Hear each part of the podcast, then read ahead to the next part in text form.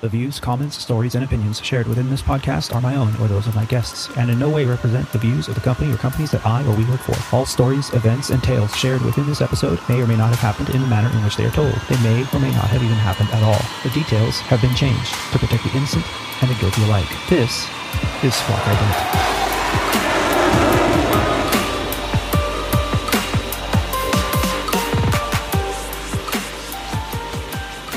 You're listening to Squawk Ident, an aviation podcast dedicated to the journey and the challenges surrounding the life and career of Aviator Tony, his co-hosts, and his guests.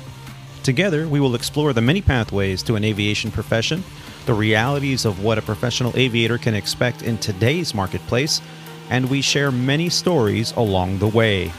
I'm your host, Aviator Tony, an airline pilot currently flying for a Legacy airline with close to 20 years on the flight line.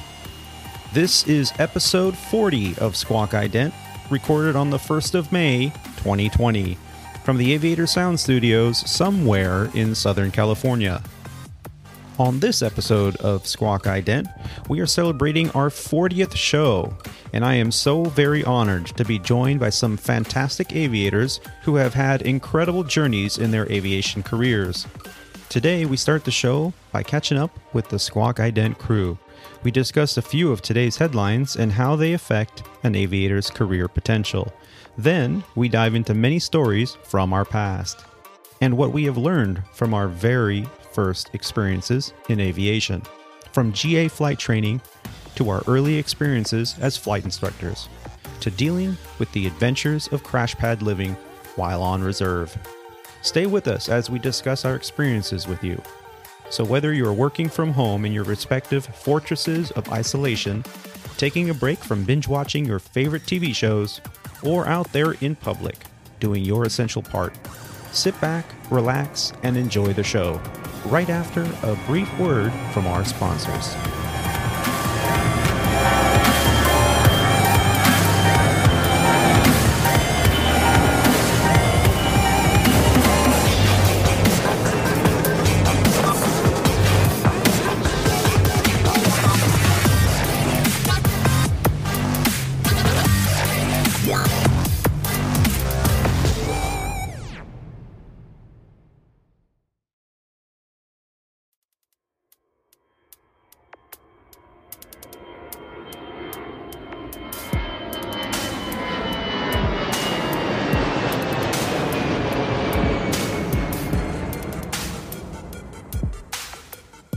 Ladies and gentlemen, welcome back to the show. I would like to start off by taking a moment to recognize all of the frontline professionals out there, the medical staff across the U.S. and around the world that continue to sacrifice their personal safety and well-being in order to care for our friends, our families, and our neighbors.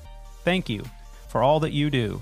From all of us here at the Squawk Ident family to yours, now let's get started. Joining us on the show today is co-host here on Squawk Ident and currently a DFW-based 737 pilot for Legacy Airlines, the name we use here on Squawk Ident as an alias to our employer. From his fortress of isolation in Flower Mound, Texas, where he has just returned from a nice three-day trip sequence, he is a former international and professional racquetball champion, a member of the 9G Club, an AMP and avionics tech, and an RC aircraft commander. He's also a pickleball master. Help me in welcoming back to the show, Rob D. Rob, how the hell are you? Hey, what's up, Tony, man? I love that music. That's funky fresh. That's really cool, man. That's Thanks. It, man. Doing that good. Is all you. So what have you been up to? Well, I actually just finished up a trip. Which was kind of nice to get back out on the road and do some flying, which I really didn't do too much. I'm sure we'll talk about it a little later on in the show. But now just trying to get things done while I can and enjoy the time with the family. So that's pretty much all I've been up to. Yeah, and that trip that you were on, it's nice that you were flying, and it wasn't butchered too much. I saw you only had a couple rescheduling of your sequence there. How was that? Yeah. Was that last minute reassignment, or were you aware of it? I was aware of it, so it wasn't too shocking of a trip. I knew what I was getting into, and it was really easy. I mean, I think I did 3 hours of flying in 3 days.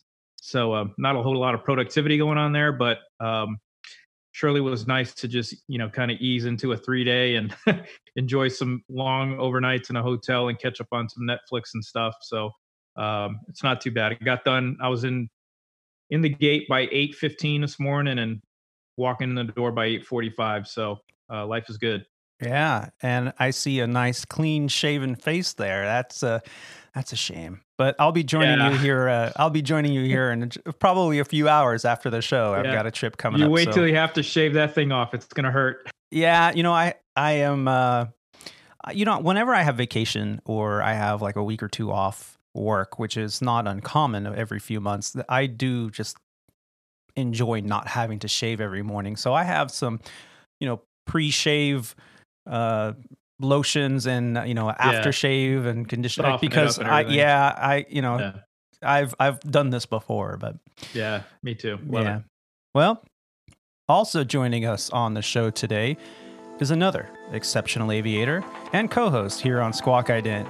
He joins us from his palace of education and shenanigans from somewhere in San Diego, California. He is a professional CFI, II, MEI flight instructor, a former Embraer 145 airline pilot, a King Air instructor, and a corporate pilot as well. Please help me in welcoming back to the show, Captain Roger. Captain, how are you? I'm doing all right, Tony. How are you? It's good to be back. Yeah, it's good to have you. So... it's been a while, almost a week and a half since we last spoke. How have you been? It's pretty much been a lot of same old, same old. I kind of liked your Palace of Education comment there. There is a lot of that going on. It's not easy. For better or for worse. I had a little bit of a blow up a few days ago with my son, actually, which is a little surprising. Oh, wow. Apparently trying to teach your soon-to-be third grader his times tables was just a little bit too much for him. So yeah, a lot of that. I skirted the law a little bit for the first time, and I actually went out and saw one of my friends actually a couple times, and we played a couple board games. I know people are making faces at me, but you know, we wore the appropriate masks and gloves, and not really, but we all seem to be surviving so far. Yeah. You maintained your distance and no one around you was going crazy. Yeah. We maintained our personal bubble space, but that was nice to be able to do. I haven't done that. And it's been going on 2 months now. Well, it's important just to get out and do something different, even if it was just for a couple hours. So yeah. Yeah. And it really is. It's important to get out and, but no flying, in the time frame I have not done any flying. I did get another update, and it does look like we have a couple things that are coming up over the next 2 months. So, you know, I'm glad that the Rob D got his 3 hours of flying, and I'll probably get about 3 hours in the next 2 months to myself. So, you know, I'm feeling pretty good about my productivity as well. Yeah. Yeah. That's great. That's great that you're up, you know, at least having that opportunity to get up there pretty soon. Yeah, you know, it looks like in the next couple of weeks we should be getting back to at least something and getting back into the airplane. So that'll be nice. Yeah, for sure. And I'm very excited. This is the 40th show, and I've asked a previous guest to come back on the show.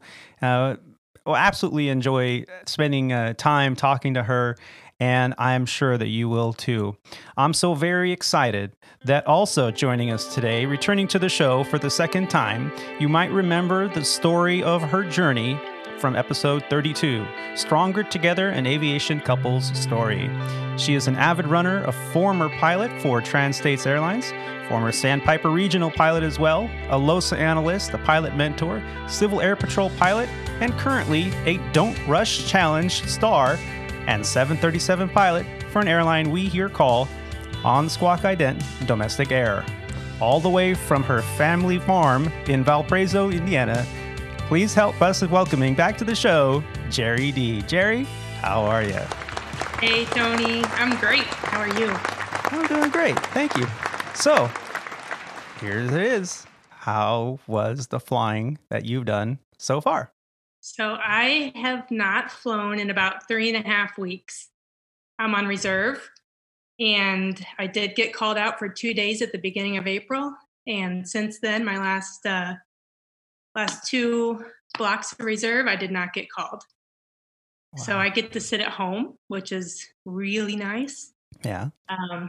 Have bags packed at the front door, and I'm ready to go if they do call me. But so far, I'm home. Yeah. And over at Domestic Air, what is your reserve call out? Or do they just have like a window, a short call or a long call, or how is it? It's 2 hours, and that's all we have. We don't have a long call or. Oh, so if you're on reserve, it's always going to be a 2 hour call out. It's always going to be 2 hours. Yep. Okay. And is that kind of a tight call out for you from your location to your base? I'm an hour drive. Okay. And so if they call me and it needs to be the 2 hours, I just get dressed. Everything's ready. I get dressed and go. Yeah. Yeah. Well, that's great. So it works out. And last time we spoke, you were we had you on the show with your husband, Ty, and today, you know, it was questionable whether he was going to be able to make it for the show, but you have him working on a project in the backyard, don't you? What's he doing? And I've helped a lot on that project, so I'm getting to play hooky from that project right now, which is okay with me. That's great. That's great. Yeah, we ripped out over this, you know, with both of us not flying much. A lot of his stuff has been canceled as well, so we've been home. I think he might have flown once in this last 3 weeks. One of his trips, I think, did go. Mm-hmm. But we ripped out an entire deck and we're replacing it. And then we're replacing part of the area with a patio. So it's a huge, giant project back there. And I'm happy to be in here right now. Yeah. So you told me that they delivered the wood yesterday. So it's like, okay, that's it. He get to work. Yeah, and it was raining the last 2 days. So yeah. He's got his first sunny day. He needs to be working on it. Yeah. Oh, that's great. Well, welcome to the show. I'm very excited. As we mentioned, this is the 40th episode of Squawk Ident, this little pet project that started out here, you know, late last year and has really kind of grown into really a second passion for myself. And I've been very fortunate that I've had a lot of friends that have been supportive, and even the three of you that, you know, from the beginning have been supporting the show, and I'm just love to have all of you on. So let me just start off by saying a big thank you, to all of you, and to all of the listeners out there for taking the time to listen and to hopefully be entertained enough to keep on listening and subscribing to the show and sharing the show with friends and leaving reviews and things like that, because all of that just helps bring Squawk Ident out there to the world. So again, a big thank you. And just a little recap, because this is episode 40, we just wanted to talk a little bit about what we do here on Squawk Ident. We explore the journey of our fellow aviators. And, you know, why do we do that? Well, there's plenty of aviation podcasts out there. They all talk about, you know, the news, or they have interviews with some pretty important people, or they talk about books or air traffic control or GA community, you name it. There's a podcast on everything. It's one of the fastest growing mediums out there. And what we do here is talk about the journey. And that's simply because as someone who came into this career as a second career for me, you know, I came in a little bit later, not too late, but I was in my late 20s when I first set foot in a small airplane. And I was always curious on, you know, I had no idea about aviation. You know, I just curious, how do you become a pilot? How do you do this? And through interviews and reaching out to friends and family, I learned that, hey, well, I could easily get my private pilot's license just by doing a study course and renting a Cessna out in Albuquerque, New Mexico, and kind of getting up there and working on my rating.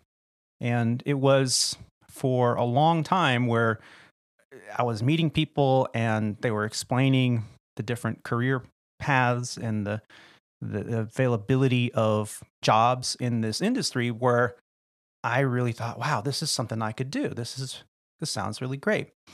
Well, here I was, you know, on my journey, on my path. And I started to realize that the first thing we talk about when we set foot in a cockpit is if this is the first time you've flown with the next person that's next to you, you ask them, how'd you get into aviation? You know, how'd you get here? What'd you do before this? And those stories have always been so very interesting to me, because although a lot of them are similar in the pathways, they're all very much unique. And I really thought that that journey was interesting enough to talk about it. But that's not all we do here on Squawk Ident. The show has developed into many different styles. We've talked about the shows where you if you've listened to Squawk Ident for a while, there are shows where it's basically an interview show where I ask another aviator or fellow aviator about their journey. We've had those shows together, each of us independently, where we talk about our unique journeys in aviation. And I've had the honor of being the host of those shows. We also have discussion shows where I'll get together with one or more either co-hosts or guests to come on the show, and we talk about all kinds of things that affect the journey or an aviator's journey in this industry. And right now, there are many, many factors that affect the industry, how to become a pilot, you know, the journey, the pathways, and the stepping stones. And we also have topic shows. Those were really early on in my podcasting, you know, adventure here, where I would just nail down like 4 or 5 topics and try to talk about them and keep it interesting enough that people would listen. And that's something that we've kind of gotten away from a little bit, but I want to start bringing that back in future shows. So stay tuned, because we're going to be talking a little bit more about those kind of topics, things that maybe a GA pilot or someone interested in becoming a pilot has questions about. So stay tuned. We have lots of segments out there, and things like titles of segments like There We Were and Commuting Nightmares and Long Ass Captain PAs are some of my favorites.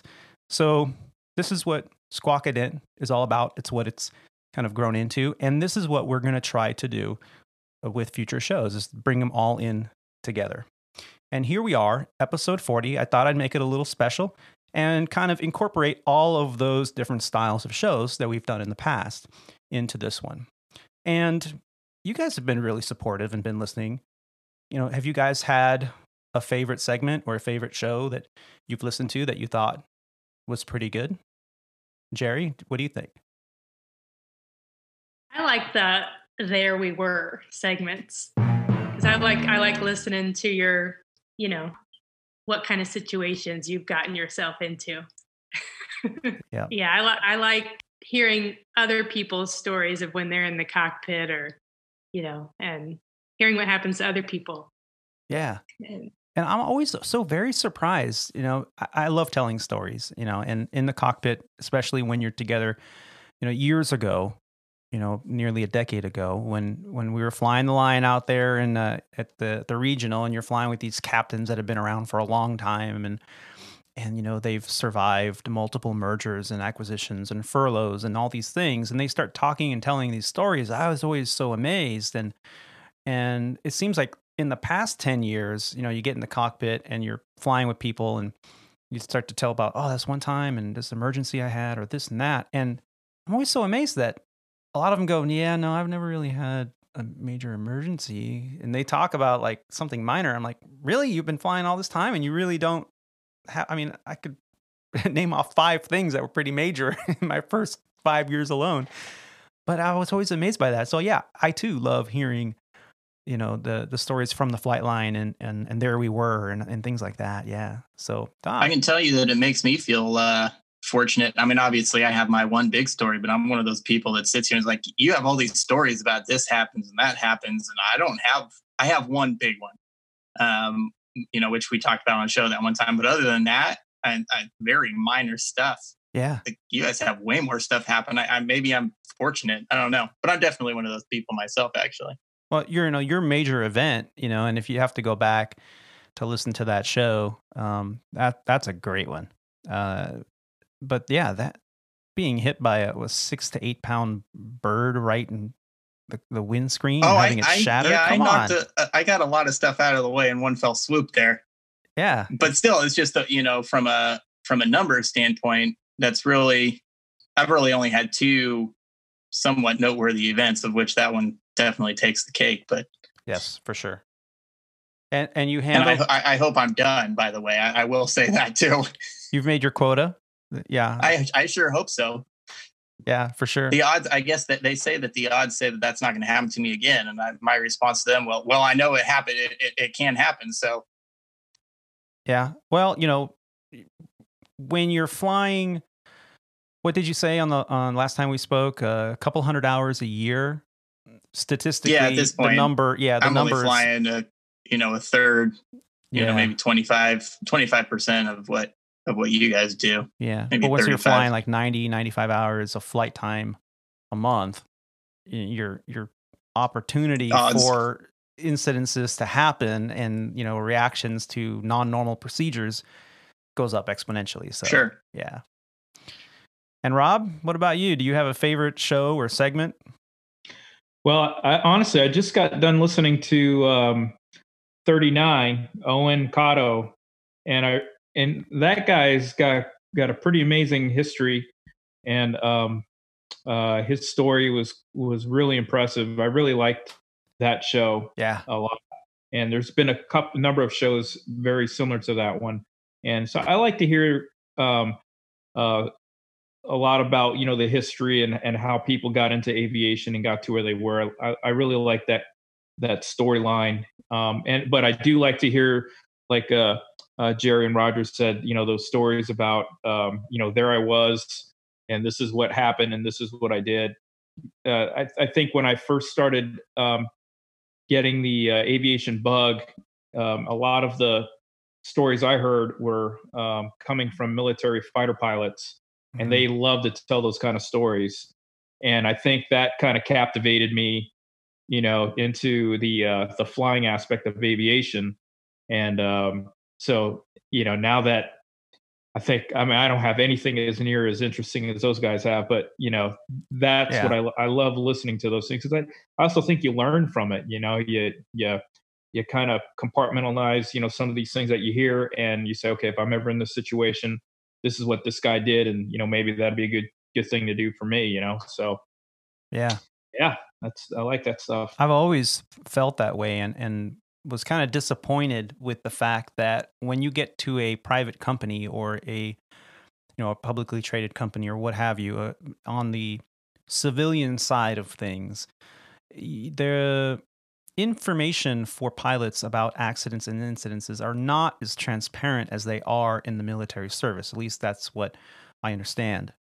Those morning briefings where they talk about everything. If you're an F-16 pilot and you're on that squadron, every morning you'd have a morning briefing and you would talk about all the things that have happened, what resulted from it, and you learn, because those are learning tools. And the companies that I've at least flown for, or I've known people to have flown for, the way it's always been described to me is those companies have some level of liability and privacy that they're trying to protect. And so that information about an incident or accident, they're not as loose in terms of giving that information up easily.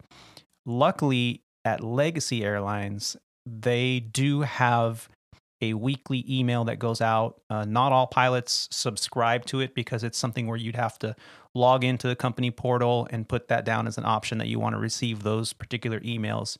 But they do have a weekly email that does come out, and they give you all the very generic incidences that happen on what aircraft, where it happened, and they don't tell you why. They don't tell you, what the outcome was.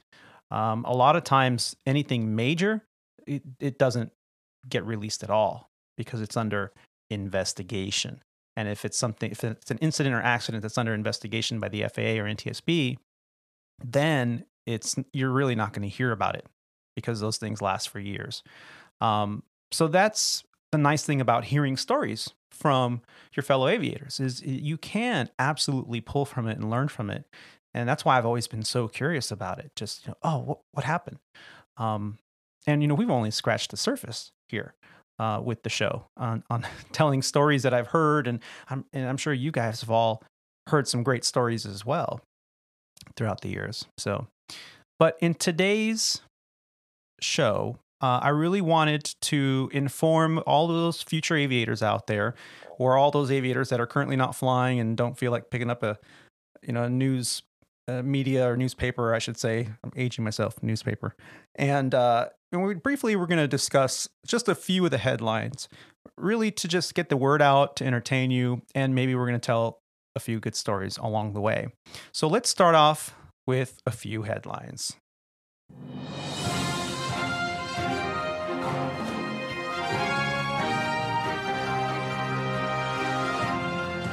So, the first one that I would like to talk to you guys about, I don't know if you have seen item A here in the folder. Hoping to avoid virus warhead, pilots' unions want masks mandated on airplanes. And I'm referencing the NBC DFW News 5 website here. And in it, they're talking about how the union leaders want the FAA to order passengers on all airlines to wear masks. And one of the spokespersons from one of the unions of the Allied Pilots Association, Dennis Taylor, indicated that we are unique in that we are in a tight space. We travel at near the speed of sound. Wow. Really? And we want to make sure that we're not a missile with a virus warhead. Woo. That's a little dramatic, but okay. Aaron Strine knows how packed the airplane can get. A frightened sight amid a deadly pandemic when she recently boarded an American Airlines flight from New York to North Carolina. She was quoted as saying, "So I was one of the last people on the airplane, and to walk on and realize how full it was shocking," Shrine said. "And especially coming from New York City," she said, "which has been the epicenter of the pandemic in this country. To see people not wearing masks, it was shocking." And okay, we've all kind of seen these headlines, right? Past couple days where, you know, these full flights, you know, not just American, but a lot of the airlines have had one or two of these flights go out recently where they're full. And so the practice of social distancing has not been something that was easily done. And Delta and United, I saw, and I believe even a Southwest flight had a pretty full flight recently, and it made headlines. So what's the deal? Don't those passengers know that you should only be traveling if you're essential? So why are we having full flights is the first question.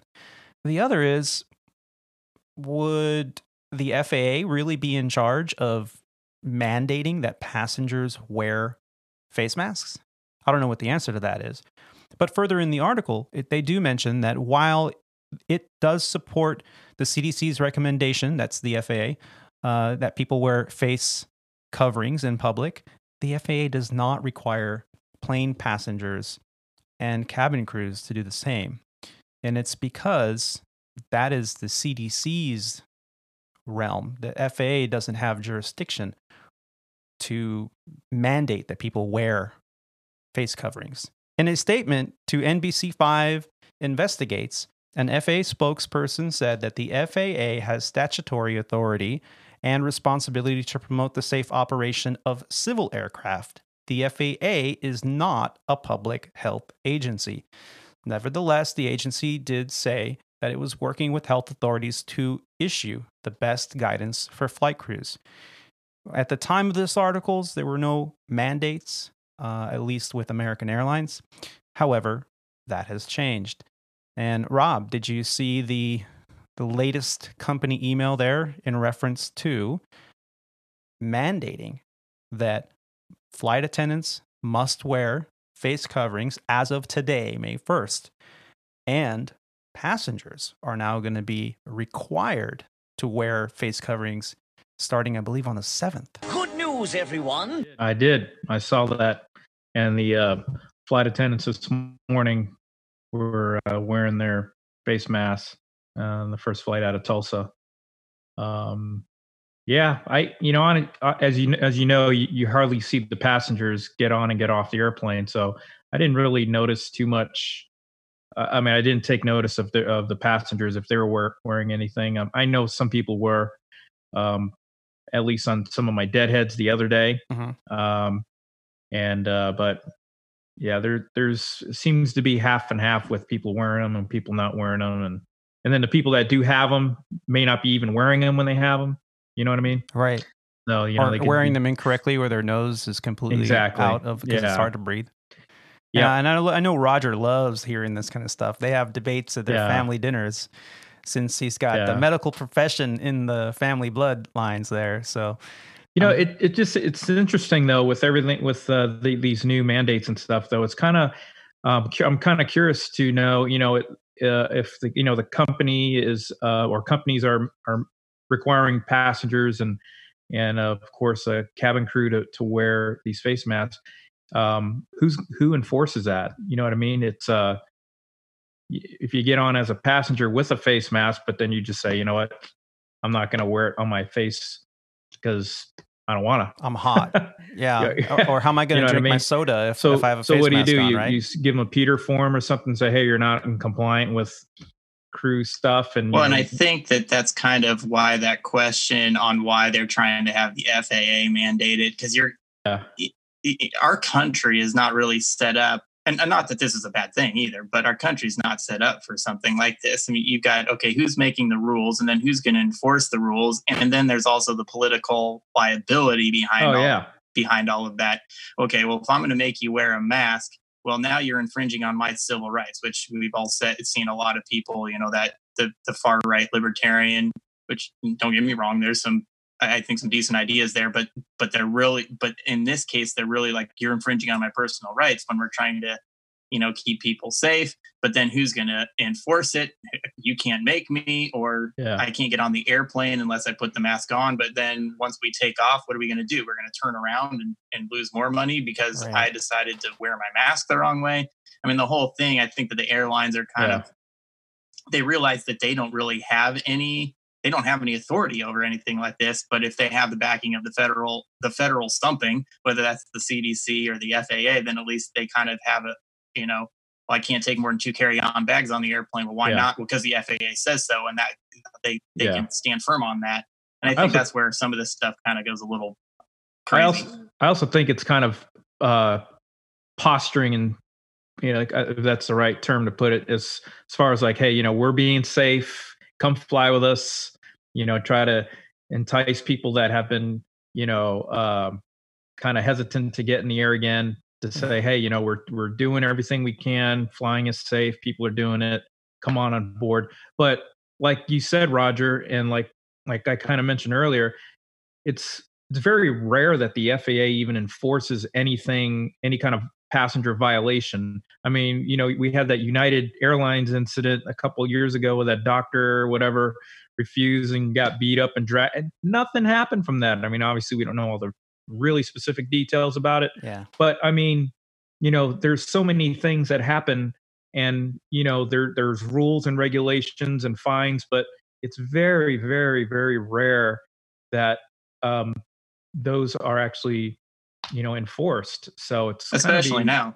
I mean, who wants to find somebody and during the midst of a crisis the entire world over? Yeah, it know is going through. How many memes have you seen lately on the socials indicating, you know, we're letting criminals out of the prison system because we don't want them to catch COVID-19? Because so we're trying to practice social distancing from people that are, you know, not serving their full term of their crimes, and yet we're gonna fine people and put people in jail for not, you know, social distancing or wearing a mask or being out when it's, I mean, it's kind of ridiculous, but I think it is posturing. I think it is trying to put yourself in the light that, hey, we're doing everything we can. And Jerry, what about you at Domestic Air? Are they doing any kind of requirements to safety, personal protective equipment? There's no requirements as far as I know, and I haven't refreshed, you know, I haven't, I've been off the last couple days. Yeah. I haven't looked at the newest stuff. I go back on reserve tomorrow, so that's my homework tonight. But yeah, they hadn't been requiring it. Are the companies or the chief pilot's offices handing out face masks to the employees and the pilots and whatnot prior to your trip? Yeah. They're handing out face masks. They've got thermometers in the crew rooms if you want to take your temperature before you go to work. That's not required, but you can. Mm-hmm.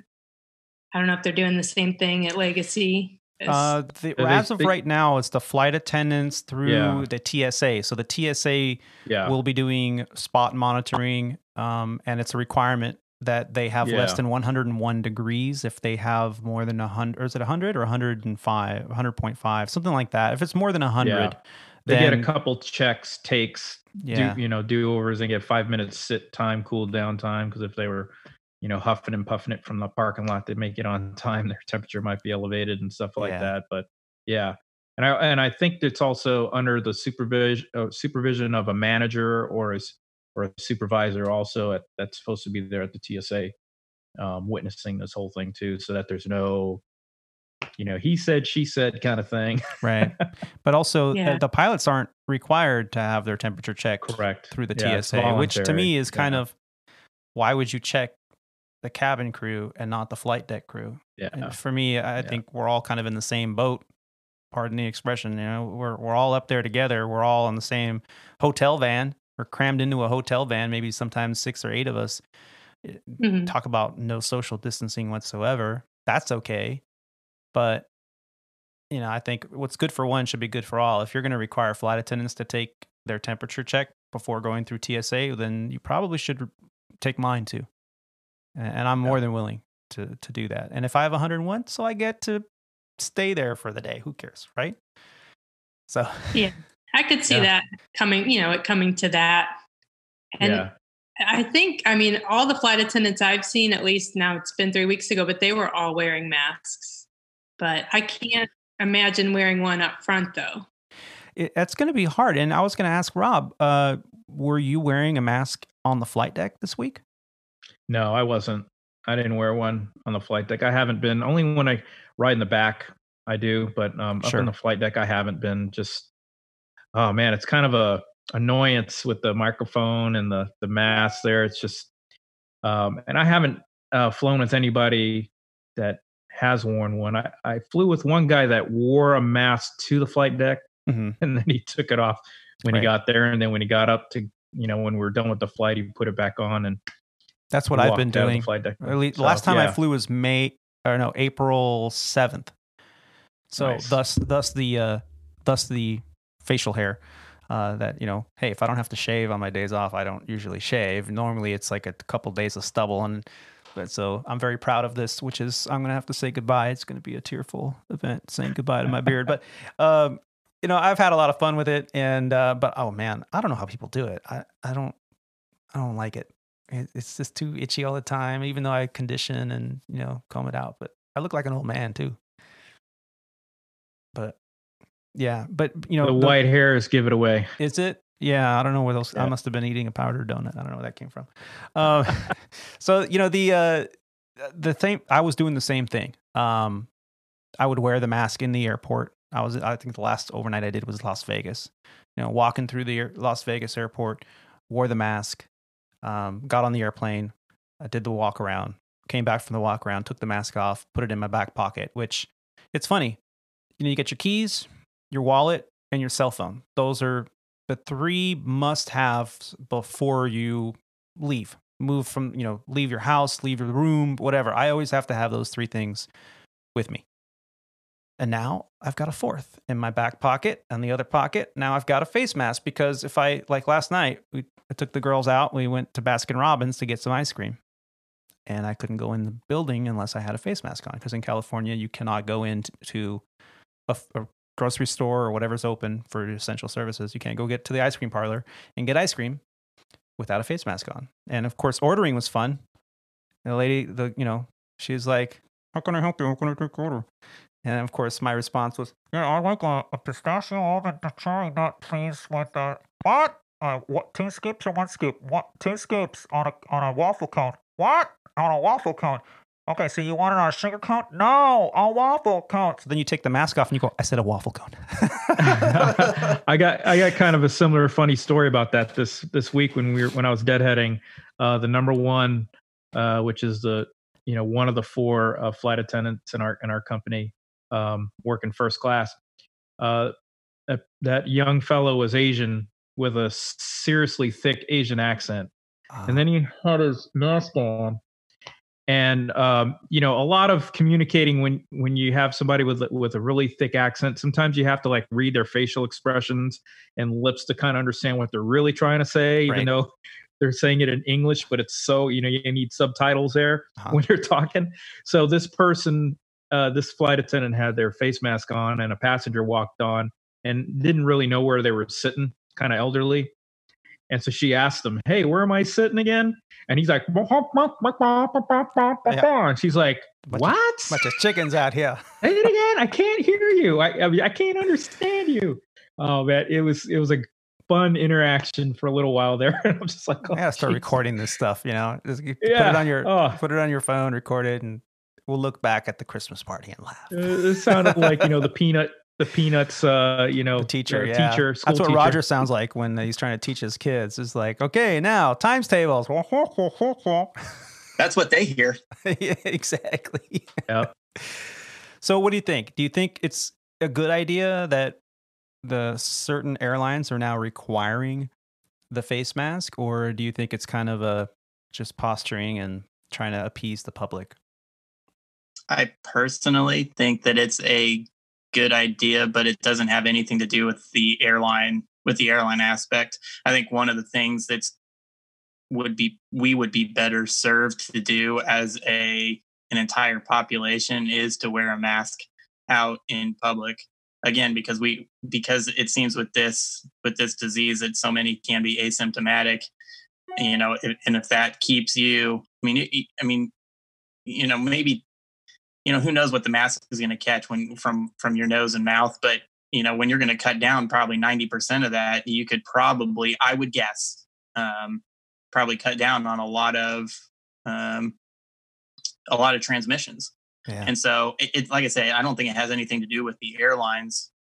It's just something as a general population, I think that we would be better served to do. And I think that might come out as a strong recommendation as we start moving into society trying to open back up again, just because that's a fairly simple, even if it is, you know, somewhat uncomfortable. But if it really can cut down on transmission, I think that, you know, everybody wants to get back to normal, and that might be a good strong first step. Yeah, for sure. Yeah, and the funny thing is, someone had posted something the other day, and you know, and my daughter saw it and sent it to me. She thought it was hilarious, and it said, "Okay, let's get rid of all this confusion with the mask. Okay, here's an analogy that works. Two naked men are walking down the street.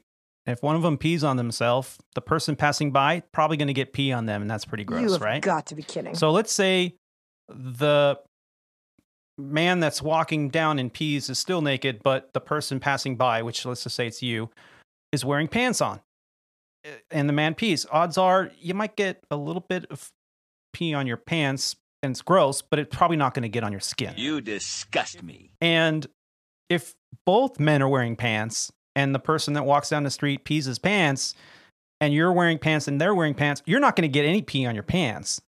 And most likely the pee isn't going to leave the man's pants. He's just going to be all wet.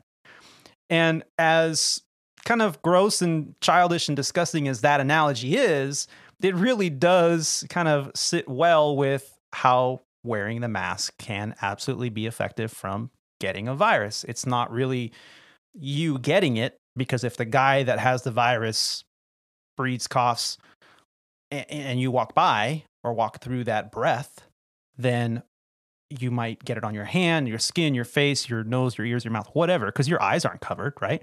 So, but if you're wearing the mask and you have it and you cough or sneeze or breathe, odds are it's going to be trapped in your pants. I mean, your mask. So it was kind of a cool little, you know, meant to be funny analogy, but it really does suit the purpose. I hope that wasn't too. No, that was a good one. I understood it. You talked at my level. Nailed it. Yeah, I saw that too. I learned something. So, you know, all this, you know, all these mask wearing, not wearing, you know, who's requiring it. It's just every day it changes. The latest this morning, I got up and kind of started taking a look at these things. And from CNBC in an article that they wrote entitled, "Most U.S. Airlines Will Require Passengers to Wear Face Masks as They Guard Against Coronavirus." This article was written yesterday, April 30th.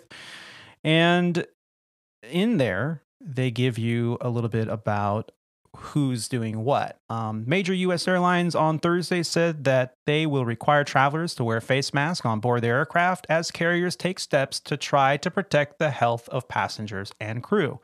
Delta's policy requires travelers to wear a mask or other face covering in a check-in area, premium lounges, boarding gate areas, and on board while on the entire flight, except during meals. So you have to wear it on the flight. But if I hand you a sandwich, it's okay that you take your mask off, eat the sandwich, right? And yeah, can you pass better? Oh yeah, here you go, you know. That's fine. Then just put the mask off when you're done. That's okay. I get it. But you know, also, they're urging passengers to wear them while they're in security lines and in the restroom. United will also start requiring masks for passengers as of today, May 1st. America's policy goes into effect May 11th. So there's the answer to that one. Frontier Airlines issued a similar requirement that goes into effect May 8th, and JetBlue Airways earlier this week became the first U.S. airline to mandate masks for travelers. And in a quote by Frontier CEO Barry Biffle, "We want our passengers to feel comfortable when flying with us by protecting themselves and their fellow travelers as we all navigate the COVID-19 pandemic." So a lot of airlines are now all coming on board. Some airlines, like American, also plans to distribute sanitizing wipes for travelers starting next month. So when you board, they're probably going to hand you a sanitizing wipe. And if you don't have a mask, they'll probably issue you a mask because it's required. You can't be on without the mask. And they're going to expect you to wipe everything down and seatbelts. And question is, are we still going to have cabin cleaning if all the passengers are going to do it for us? Absolutely. I think it goes back to what Rob was talking about before about the optics of everything. There's no way that anyone's going to get away without doing a nose to tail cleaning as frequently as everybody's going to demand it, just for, if nothing else, because for optics. Yeah. I think it's also going to be a kind of a advertising competition on who can talk about how clean their airplanes are coming up next. I think that's the next phase of getting people to come back and get, you know, how quickly can you attract people? And a lot of it's going to be, our planes are clean. We're smoking, we're sanitizing, we're giving you wipes, we're giving you masks, we're giving you this. Yeah. So yeah. And really, that's really what it comes down to is, hey, look what we are doing, you know, and so you're safe. Yeah. When you fly with us, you're safe. I'm actually curious to like how JetBlue is doing, because I know their corporate headquarters and I think their biggest base is New York. You know what I mean? And that's probably, I mean, I think it's along the lines of all the other lines asking people to wear masks and everything, but you know, just New York being the hot spot of this whole thing right now. I'm wondering. I mean, you don't hear too much about them in the news, but you know that they've got to be having some, you know, pretty big, you know, like everybody, but you know, problems with this whole thing because a lot of their stuff is East Coast based out of New York. You know. Yeah, yeah. And if any JetBlue pilots are listening and would like to send me some kind of feedback or information, please do so. You can DM on most of the socials or just go to the website, aviatortony.com, and send us a message. We'd love to hear from you. Well, let's move on to number 5 in the news folder. And really shocking to hear this yesterday, that some more breaking news that American suspends all regional operations out of Miami International Airport. This is huge. I mean, as of May 7th, they're going to temporarily, they say, suspend all air travel. You can find more information about this in an article from thejetset.tv, in an article published a few days ago by Bobby Laurie. American Airlines plans to suspend all regional operations out of Miami effective May 7th for at least a month. This will apply to all regional carriers. The news of the suspension was first reported to Envoy Air employees on Wednesday. Envoy Air is a wholly owned subsidiary of American Airlines Group, operating more than 185 aircraft on 1,000 daily flights. Around 6 p.m. Eastern Time, Republic Airways informed their crews of the regional suspension as well. This is. I heard Republic also furloughed 58 of their pilots yesterday or today. Yeah. No, I hadn't heard that. Yeah. Hopefully this is only a temporary thing, but according to a lot of the analysts that are talking about, you know, what are the airlines going to look like after this whole pandemic is not over. That's not the right word.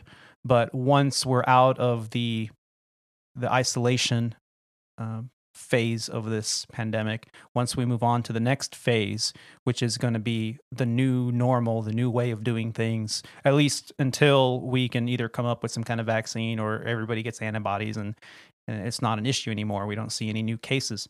But until we reach the other side of that curve that everybody's talking about, this is really going to be a leaner, smaller industry. So, you know, even if they bring the flying back, how much are they going to bring back? And even then, how much is it going to be regional flying versus mainline flying? Because if you're a carrier and you have, let's say, a dozen regional contracts out there with maybe one or two wholly owns, the contracts are going to be the first to go. And then the wholly owns might, you know, get shrunk down, more lean. The only good news out of all this is the fact that the retirements are still going to happen. Those projected retirements over the next 5 to 10 years are still really big. The hiring, or maybe even sooner with the way they're doing the voluntary permanent leaves too. Yeah, and Jerry, did they do any voluntary leave of absences or early retirements over at Domestic Air in this? They whole have thing? Done voluntary time off. They're still working on an early retirement package. I believe there's nothing official about that yet, but I think it's probably coming. But yes, we've had people take time off. Okay. So the time off is helping, obviously, because as of right now, hashtag Save Dean is still very much in effect. And, you know, hopefully will be a positive outlook. So is Dean the most junior Domestic Air pilot? Dean is. Yes, okay. And we all want Dean to stay on. I think Legacy is doing the same thing with hashtag Beckles, and he's the most junior pilot at the Legacy Airlines. You know, we've all kind of dread this. You know, the pilot group doesn't matter what airline you fly for, unless you're a cargo operator or a private operator like lucky old Roger there. You know, you're really keeping a close eye on the industry, because as of right now with bailouts and all that, it's all good. You know, you want money from the government, great, but you can't lay off any pilots or employees. They can leave voluntarily. You just can't furlough them. But what's going to happen when those dates are, what is it, August 1st, when a lot of that bailout restriction is lifted? It's a big question. And although many of the CEOs out there have said, no, we're going to do our best to not, you know, get people furloughed and on the street and whatnot. But if they have to, they have to. And that's really the big fear. So let's see what happens. You know, and not only do these bases shrink and suspend operations, fleets are being suspended as well. They're aircraft operators around the globe parking aircraft in the desert. And Rob's holding up one of the many photos of just rows and rows and rows of aircraft. Just go on any medium, YouTube or whatnot. Yeah. Oh, Kansas it's amazing. City. It was Delta Airlines planes parked in Kansas City. It was, oh, thank you. My daughter. Where's my brownie? Where's my brownie? Do the podcast. Take a leg, woman. We need more brownies. No. My God, what's she doing over there? Anyway, yeah, it was really, really impressive and sad to see. And just coincidentally, I went from Kansas City, where all the Delta aircraft were parked, to Tulsa, where American Airlines has a lot of airplanes parked.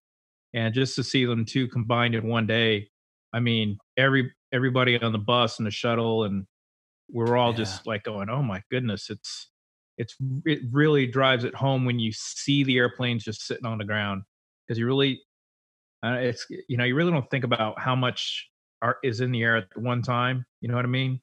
I mean, we know because they're, you know, we fly, but just to see them all on the ground in one spot at one time, it's like, man, these things need to be up in the air flying and making money. They really do. You know? And it's like you said, it's one thing to see it on TV or to see it on the internet or YouTube video, drone footage of all these airplanes and stuff, which is impressive. I mean, all around the world, you can see drone footage of, you know, countless heavy and wide body international aircraft parked on the ground. Now, domestically, we're starting to see some of the smaller airplanes. Well, why do we see all these airplanes? Because in an effort to reduce our footprint in the flying out there, these companies have decided to park airplanes, but they're not just randomly parking airplanes. They're parking the airplanes that, one, are not being used because of international operations being completely stopped right now, and two, they're parking aircraft that they had intention to retire in the near future,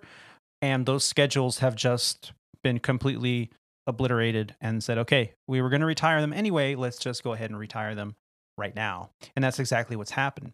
I found an article that Legacy Airlines has officially retired the Embraer 190 and the Boeing 767 fleet, which were originally scheduled to retire by the end of 2020.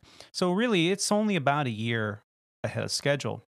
The airline has also accelerated the retirements of its Boeing 757s and the Airbus A330-300s. Additionally, Legacy is retiring 19 of its Bombardier CRJ-200 aircraft operated by one of their subsidiaries.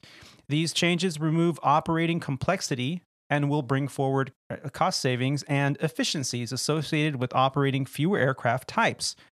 Sounds very familiar. It will also help Legacy focus on flying more advanced aircraft as they continue to receive new deliveries of their Airbus A321neos and the Boeing 737 MAX and 787 families. So they've parked all these kind of the older aircraft, the aircraft that were scheduled to retire anyway because of whatever strategy the Legacy Airlines had, and it just basically happened overnight. What about Domestic Air? You guys operate one type of aircraft, which has been a streamlined model since its inception. So other than the MAX... I think that's helping us a lot.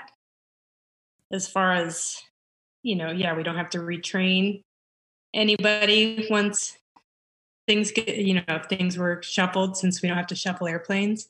But we do have quite a few parked. I think we're not quite half is the last thing I read. I don't remember the exact number, so I don't want to quote them, but it was up there. Out of the not quite 800, it was 300 and something that are currently. And that's a lot of airplanes to be parked. I mean, half the airplanes, that theoretically means you need half the pilots that you had prior to this whole mess. So, you know, that's it for the headlines. You know, we've been talking about it for longer than I thought, but I just wanted to get those headlines out there and kind of give everyone kind of a rundown on what we see as aviators out there for the industry. As the days roll into weeks and the weeks roll into months, we must not forget that this too shall pass. These headlines, while they are scary because of what they imply about the uncertainty of our industry, now more than ever, we need to be reminded why we became aviators in the first place, why many of us still look up to the sky and dream of someday soaring, or even why we must remember that all we have in the end is each other. Lately, in the show, we've been having guests on, and we've been talking about programs like EAP, the Employee Assistance Program, the WINGS program that Legacy currently has, HIMSS program, or the Human Intervention Motivational Study. And you can find more information about that at the himsprogram.com, and mentor programs, to name a few.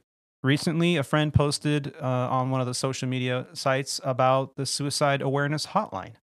And that really kind of shook me a little bit. You know, I personally am not that type of person that would kind of think about those kind of things. You know, I always kind of see the light, at least in my life so far. That I've been able to say that. I feel fortunate that I've been able to say that, but it kind of stops you for a moment to think, wow, are there aviators out there that have been thinking that way? And I'm sure the answer to that at some point is yes. So just be aware that, you know, there are hotlines and people always willing to help. And if you can help, or you haven't checked in on a friend lately, check in on them now, because now's the time, especially if they're in the aviation industry. They don't have to be a pilot. They can be anything in the aviation industry or any industry that's struggling right now. And just reach out and let them know that you're thinking about them, because that phone call could absolutely save a life. Yeah, you remind me of, since it's so fresh in my mind, I just listened to episode 39 with you and Owen talking about that whole thing.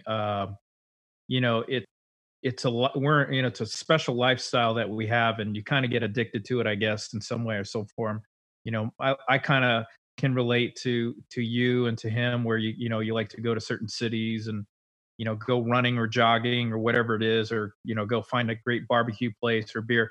And that's kind of the allure to this job, and a lot of people look forward to that. And with things the way they have been, you know, everything locked down, being restricted, it's very depressing to go out on the road now. I mean, there's hardly any socializing.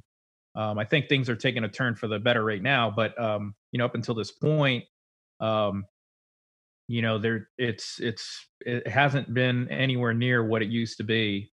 And that can be very depressing for some people, especially who, you know, people who really use, you know, work to socialize and, you know, go out and meet new people or whatever. So, they may be feeling that, you know, that downward spiral where, you know, hey, my life is not good. It sucks, you know, and they may turn to, you know, substance abuse, alcohol, or, you know, even worse, you know, like you said, suicide. So yeah, it's, you should always make sure you're, you know, say hi to somebody and see how they're thinking or whatever. That way, you know, you never know if they're right at that tipping point. You may bring them back on this side of the good side and say, hey man, let's talk, absolutely. You know, pilots are supposed to be cool and collective under pressure. I mean, that's the persona that we're supposed to have, but we're people, we're human, and not just pilots, but anybody, not just the aviation industry as well.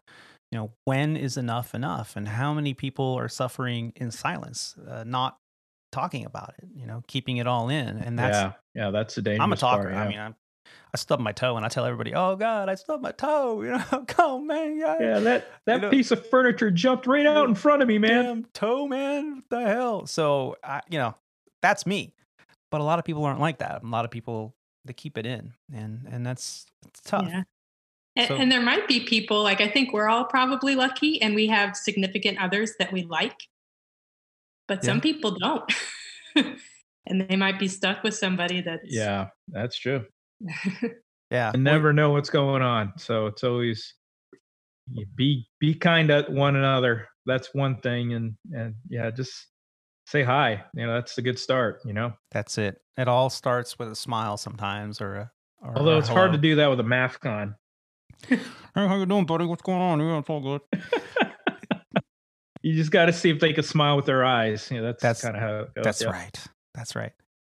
So let's move on to the next part of the show, which I'm very happy that I have the three of you on the show with me, because I want to talk about some of the biggest challenges that we've had in aviation and tell a little bit about there we were, you know, talk about the stories from the flight line. You know, could any of you have ever imagined that this is what we would be dealing with when we first started out on this adventure to earn our wings? I'd venture to say, no way. Our biggest challenges back then were things like, how do I figure out that crosswind component again? And does it exceed the limitation? I don't know. You know, what are the biggest challenges that we've had in GA? And if you guys can remember back far, Roger, let's start with you. What were some of the very early challenges that you can remember, the hurdles that you struggled with and you overcame in your private pilot rating? Well, for me personally, remembering back, the biggest challenge for me, quite frankly, was juggling that with going to school full time.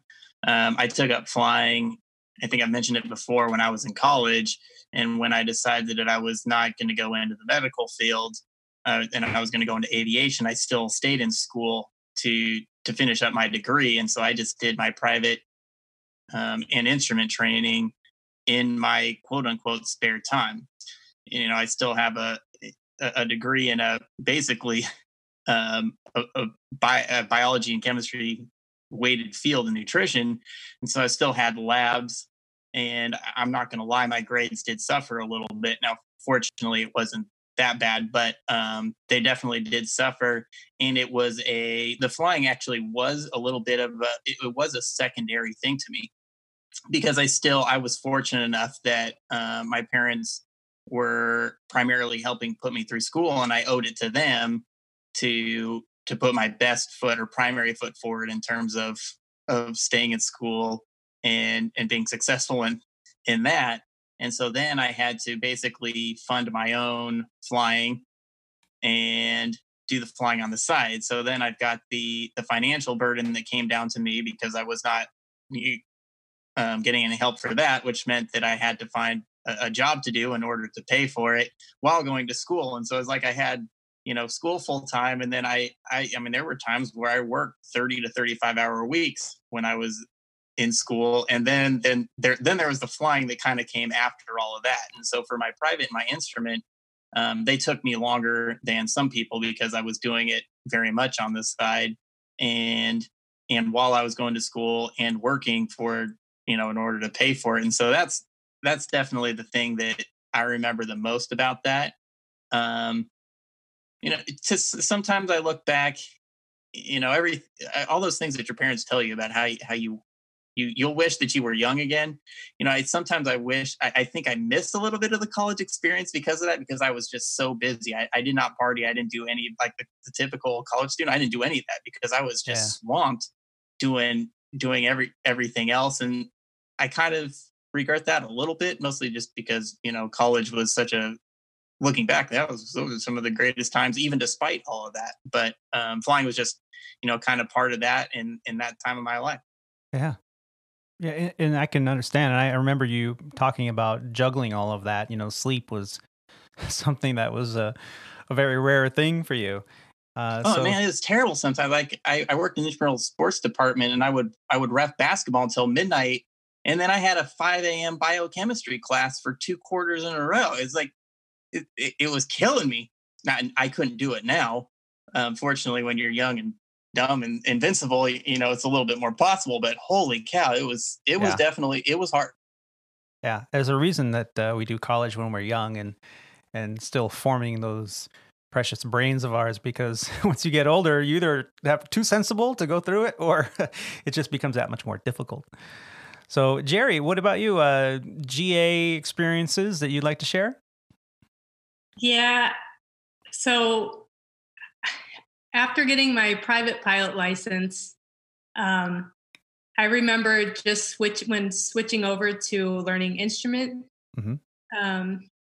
instrument rating, just how much harder that is, getting your mind into, it's just a whole different way of flying. Yeah. And I just remember initially having more issues with that than private pilot stuff coming more easily. Yeah.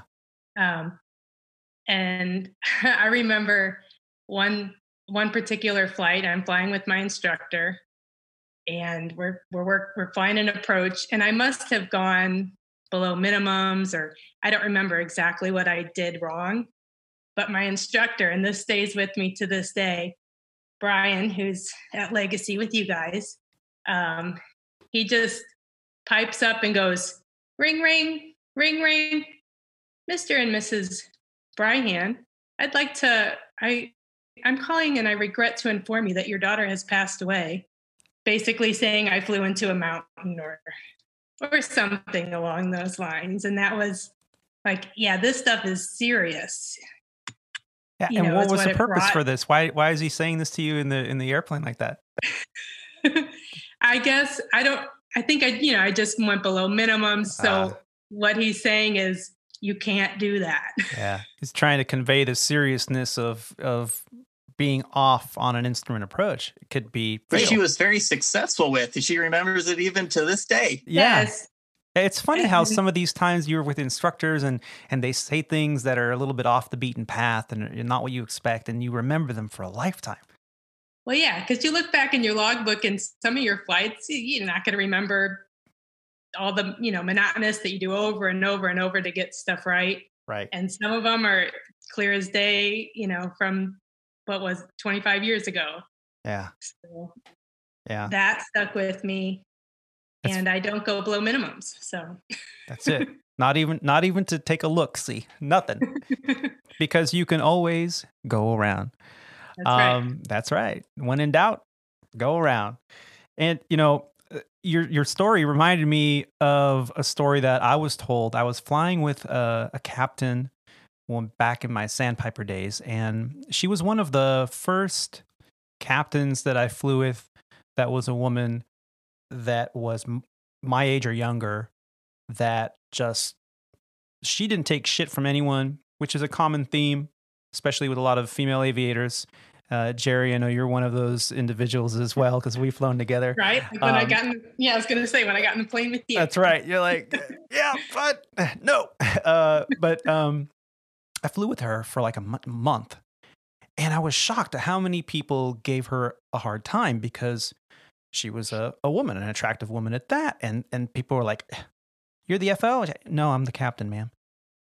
Oh, is it safe? And I'd look at them like, what? What do you, she's a cap. She's in charge here. She's an excellent aviator. And it just was always something. But she never let that get to her. And to get you kind of an idea of her humor and her personality, not only did she not let that kind of shit bother her, that she was telling me stories like, oh yeah, when I upgraded to captain, I flew with this Czech airman during my IOE, and everything was going great, but I got a little low on a practice approach. We were doing a visual approach, but we were using the ILS as a practice. And so we're coming in, it's a flight with passengers in the back. And he reached up and turned off both flight directors. And he's like, oh, let's just make this purely a visual approach. And this was her first visual approach straight in, not using guidance as a captain in the left seat. And as all of us have been in both seats at one point or another, we know that the sight picture is different, especially when you're new, and which your muscle memory and which hand you're using for what is very much new. And she tells me this story that when we flew together all those years ago, and she says, there I was flying along, and I guess I got a little low on the glide path, and it all looked okay to me, but it was a different sight picture for me. And as I continued down, the call outs were being made, and my Czech airman that was sitting in the right seat giving me IOE says, hey, and he used her name. We'll call her Susan. Hey, Susan, I don't want to say you're a little low, but I'm looking out my window over here, and I just saw two squirrels over here. She's laughing her butt off. She said she barely could land the aircraft, but she planted it, she rolled it out, and once they got off the runway, she looked at him, and she's just crying and laughing, and he's just cracking up because he made her laugh. And she goes, I'll never forget that. She goes, I just saw two squirrels over here. But yeah, it's those little kind of things that your instructor or someone will have said to you, and you'll always remember that. And so I guarantee you she'll never fly low on approach ever again. So it's amazing, these little stories and these little kind of tidbits that we share amongst each other, and you never forget them. Rob, your private pilot training was very unique. What struggles did you have? All of it. No. Well, yeah, it was pretty unique in the fact that I actually trained out of Phoenix Sky Harbor for my private. So my first introductory flight was going through the whole get the ATIS, get your clearance, call metering, call ground, and go to two different ground frequencies. And I'm like, wow, this is just to get out of the airport. This is crazy. Yeah. So your very first flight that was my very first flight. Your very first flight, you had to contact, and did the instructor take care of it all, or did he try to get you to do it? Well, he told me what to say. And I said it, and then wow. Yeah, I mean, I had a clue going into what I needed to hear, and because we kind of went over that during a ground school. And remember, my flight instructor was a person that I was good friends with before, so we had a lot of conversations, leading up to my first lesson. So I had a clue what I needed to listen to and hear, and I've been listening to I had a scanner, and I would tune in the local, frequency for tower and departure. So I'd listen to airplane stuff, I was pretty geeked out at that point. I'd listen to that stuff, just sitting out on the patio, having a drink.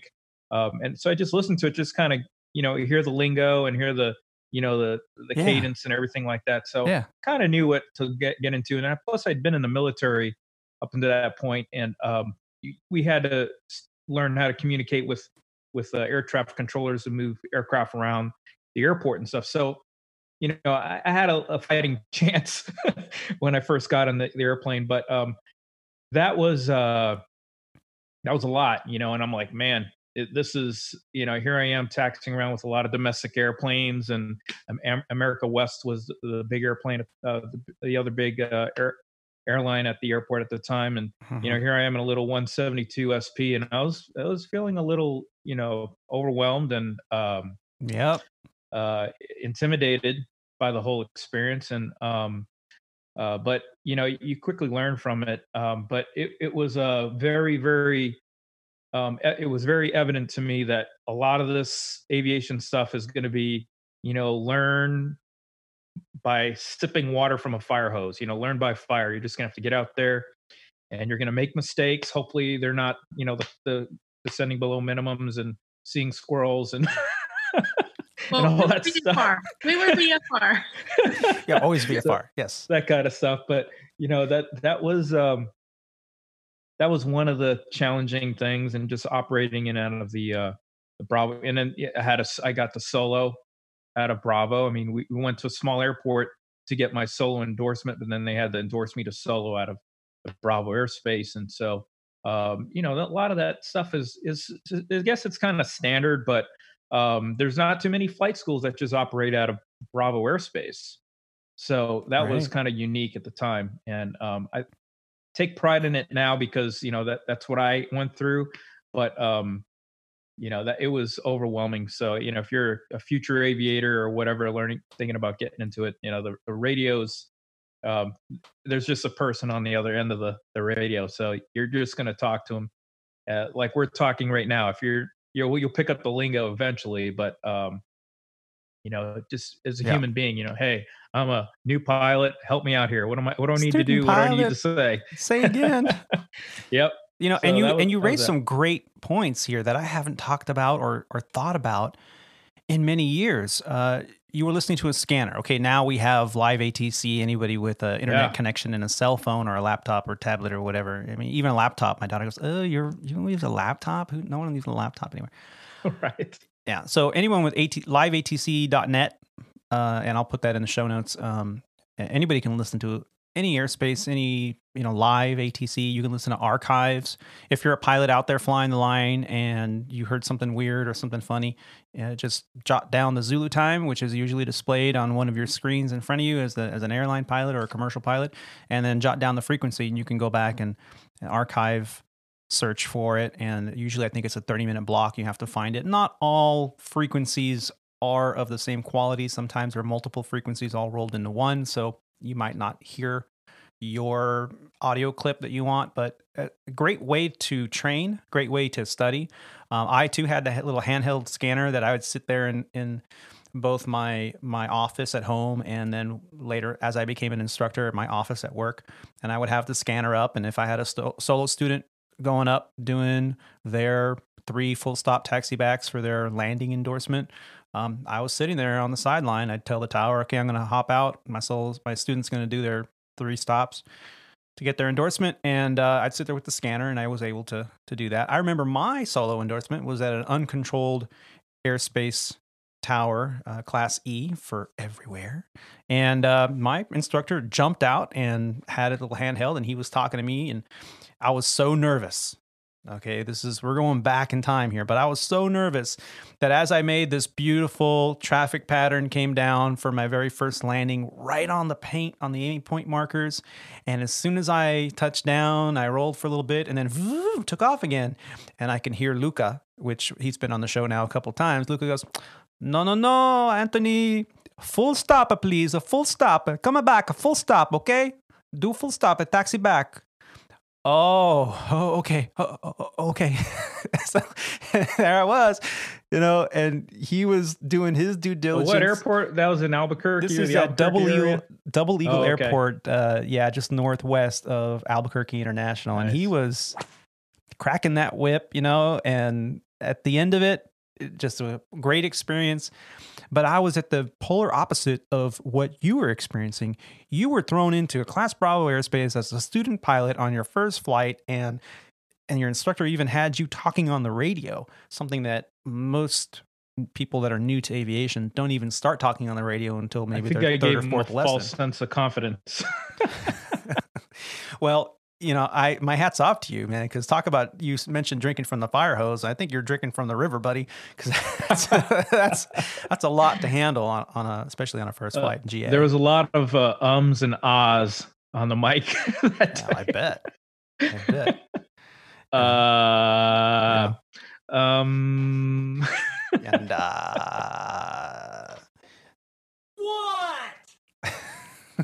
what? So aircraft calling, you got a stuck mic, check your mic. Say again. Oh, stuck mic. We all know the stuck mic stories. If you want to know stuck mics, go to YouTube, search stuck mics, and there's really entertaining things that have been said over the years. I'm not trying to throw anyone under the bus. What airline has a tendency to have more stuck mics than any other? Delta. But, it's very entertaining. Yeah. Did you hear that one where they're on guard? The new on guard one where they're going, you tune in 121.5 and somebody goes, "Where is he? Where'd he go?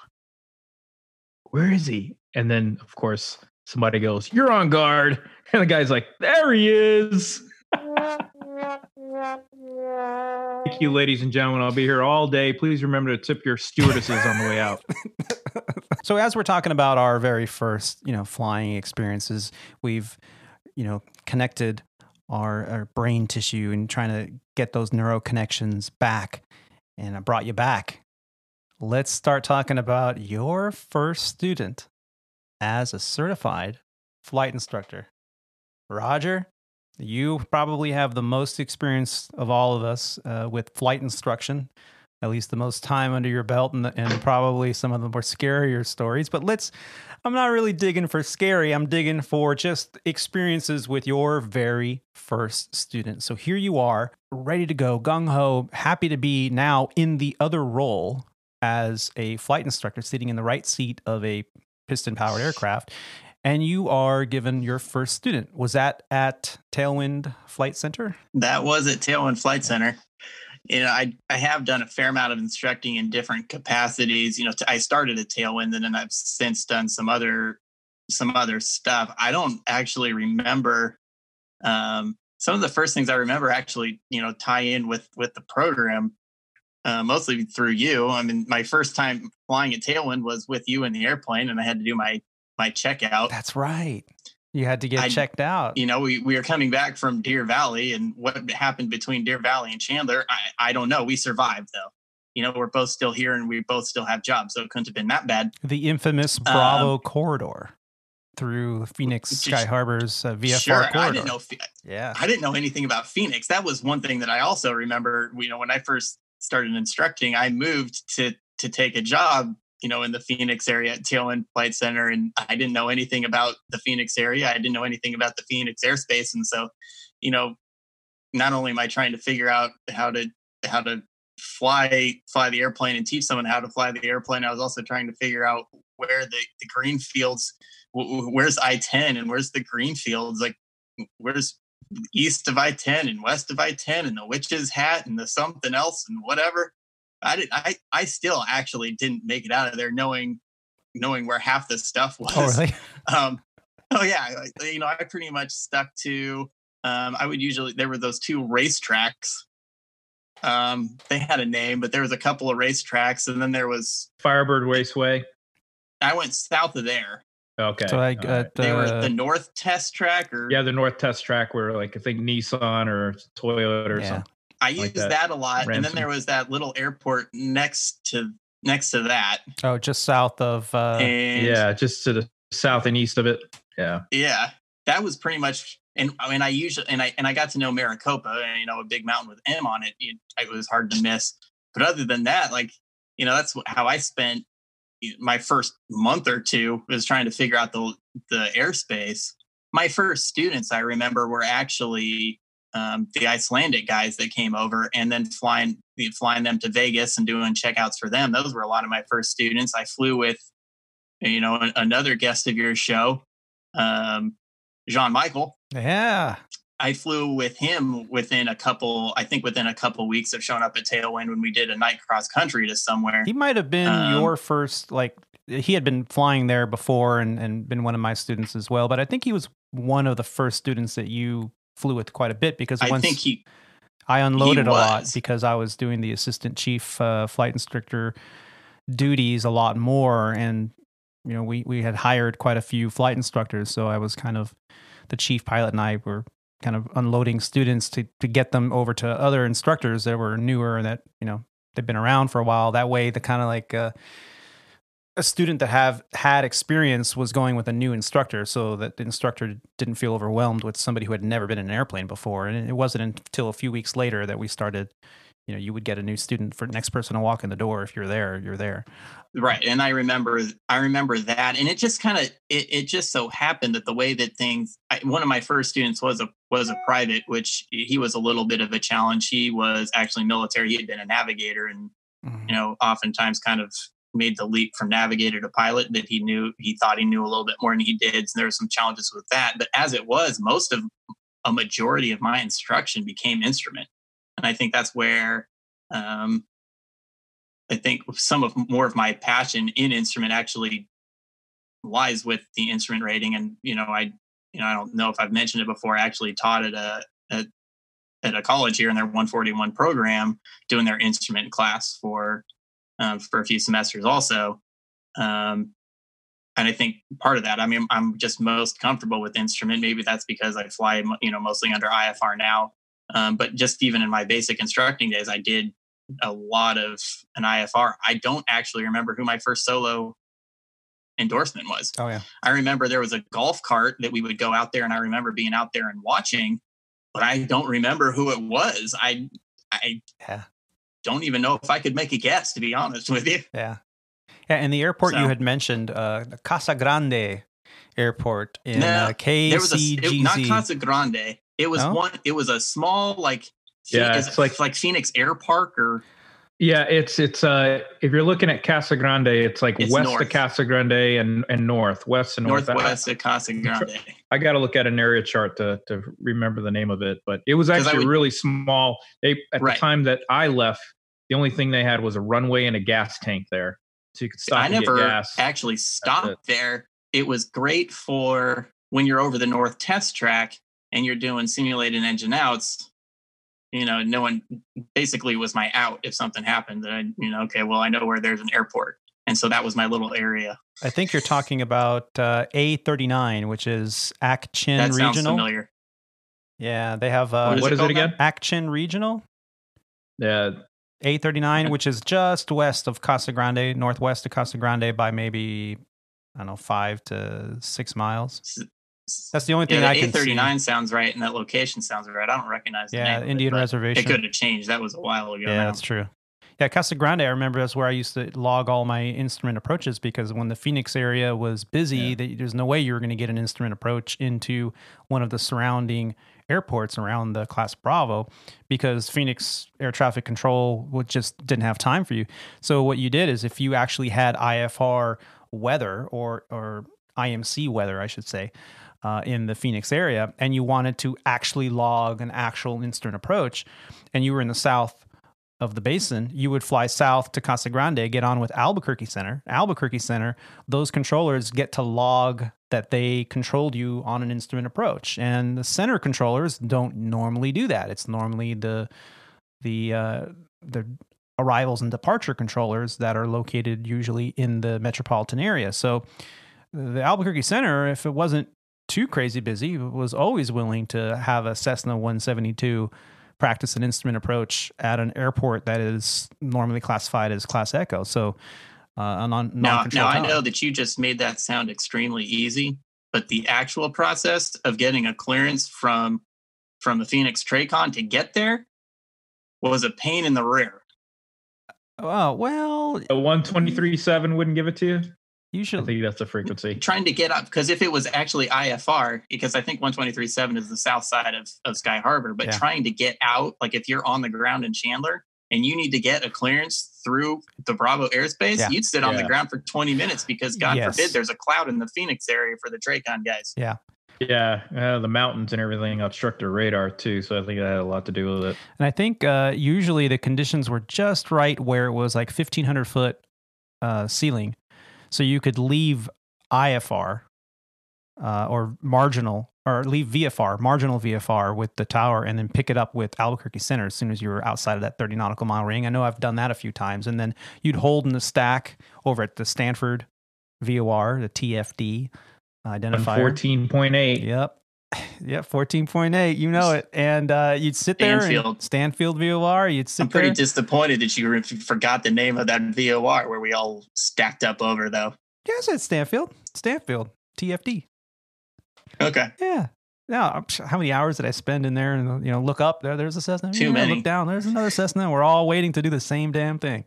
And when the guys in the north side of the basin in their flight schools found out that that was the best way to do that, they would try to get that IFR clearance to go through Bravo to come over, and they often couldn't. So they'd go either up to 10,500 feet and try to cross over the top if they can pick it up that way, or they'd go all the way around to the west and just stay out of the airspace to come around, and we'd all be stacked in the stack. And after a while, you tell your student, it's not going to work out because we'll be here all day. You know, your entire hour lesson is going to be holding and not shooting an approach. So let's just go back. So, but then there was Tucson. You could always fly 45 minutes down to Tucson and shoot an instrument approach there and just. What about Gateway or Willie? I used to go there all the time. Yeah. Williams Gateway was fun. But again, if it was instrument, you had to pick up the beginning of your approach with the Phoenix approach control. And if they were busy, you weren't going to get it. Did Gateway have an ILS on 3.0? Because I think they had them to 1.2, but I think that the traffic pattern they didn't like to do. Yeah, they had one, the 3.0 center, I believe it was. Was there? Yeah. They whenever you went miss, they'd vector you out to the east, down to the southeast, and come all the way back around. Onto it. Yeah. They'd vector you out pretty far though. I think you'd end up doing like in a 172, like a 20 mile final. Yeah. I didn't go there very often. I don't really remember why, but there must have been some kind of reason. I don't know, but those were the days. Yep. And Jerry, did you recall your first student in all of this discussion here? I did. I remembered my first student, but what I didn't remember without looking back in my logbook, which I did. Oh, sweet. I got my private pilot in high school, instrument commercial in college. And then I actually finished my CFI the summer after I graduated. Mm-hmm. So it's summertime. So I was taking my check ride back in St. Louis. I went to college out near Kansas City. So it's about a 4-hour difference. And I had a job waiting for me once I finished my CFI. So I took my check ride, and then my first student was the next day. So I must have driven. Wow. I must have taken my check ride. I don't remember this, but the dates, I took my check ride the one day and my first student was the next day. So. Well, it was still very fresh. Yeah. So I must have driven, take my check ride in the morning, driven the 4 hours, got some sleep and got up and went to work. Yeah. So, but my first student, his name was Gary, and the airport that I instructed at was very small, Sedalia, Missouri, DMO, and it was uncontrolled, nothing like the stuff you guys were talking about. Could do whatever you wanted. We were the only two 172s on the field, very few airplanes. Wow. So, and Gary had already been working on his private pilot with the instructor who I was taking their place. Mm. So he had been doing a few things. Looking back, I remembered, I didn't remember this, but I flew with him 3 times and then I signed him off to solo because he had already done some previous stuff. So he was my first student and my first sign off. Nice. Yeah. You know, and this is the stuff that we haven't really, I don't know about you guys, but I haven't really thought about this in a long time. And I was sitting there, you know, after the show we did, episode 39, was a really great interview. You know, Owen Cotto, wonderful individual who I met years back. And just when he was telling me, yeah, I held positions in this department and that department and this department, I'm like, oh my God, you could be running this airline before you know it. And he looked at me and he's like, yep. It's like, that's, you know, and hopefully someday that might be a goal for him, at least to be in a position to where he can make a difference. And he definitely well qualified and well deserved if that's what the future of his journey holds. And so I thought, okay, episode 40 is coming up. It's not it's not like episode 50 or 100 or anything like that, but it's a nice round number. And considering everything that's happening and all the things that we were talking about at the onset of the show, and what really have been inundating all the podcasts about aviation lately, you know, the COVID segment, you know, and the furlough segment and all this stuff. And it's important. It's important to kind of talk about it. It's a kind of good to know what's going on in our take of it, especially for those listeners out there that are not in the airline industry and all they know is what they hear on the mass media or mainstream media. And that's got an accuracy rating that is very low. I'm not going to put a number to it, but let's just say it could even potentially be in single digits, or let's just say that. But you know, they report on, one person reports it and everybody just reads what they wrote and reports it. And there's really no confirmation of facts. But a lot of the information out there is good. And we try to focus on that. And in thinking about it, I just thought, man, let's talk about GA stuff. Let's talk about when we were, you know, with our first student or as our first student, you know. But as is the goal of most aviators, and I don't want to say every aviator, because most aviators, it is always to move forward, to get a bigger airplane, to get a job making more money so that they can have a very comfortable career with good quality of life. And when retirement happens, they don't feel like they have to continue to fly to make money because financially they're not in a good spot. So you always want it to go for the better, bigger, brighter future, whether that's through cargo, whether that's through charter 135 op or private part 91 op or an airline 121 op. And these are all parts of Title 14 of CFR, which is what the FARs are, the Federal Aviation Regulation in the big book. And it kind of all explains it. We're not going to get into that detail, but we've talked about when we were first a student. We talked about our first student. Let's talk about our first airline job. We've all, 4 of us have had that first Part 121 airline job. Roger, you started out at a company that we've talked about before at ExpressJet. Is that your very first airline that you worked for? That was the first 121 airline that I worked for. Prior to going to ExpressJet, I worked at a Part 135 outfit, which they're very, very different. However, I only bring that up because I do think that it made it a lot easy. The transition was made a lot easier because I had been through a formal ground school, albeit not anything close to what ExpressJet was offering. But I did go through a ground school where we talked about NDOC for company procedures under a different, not just Part 91, but it was Part 135, which does have some additional rules to it. Along with the flight training, which with a check airman that was, at least somewhat structured. Again, not nearly to the extent of what the airlines are offering.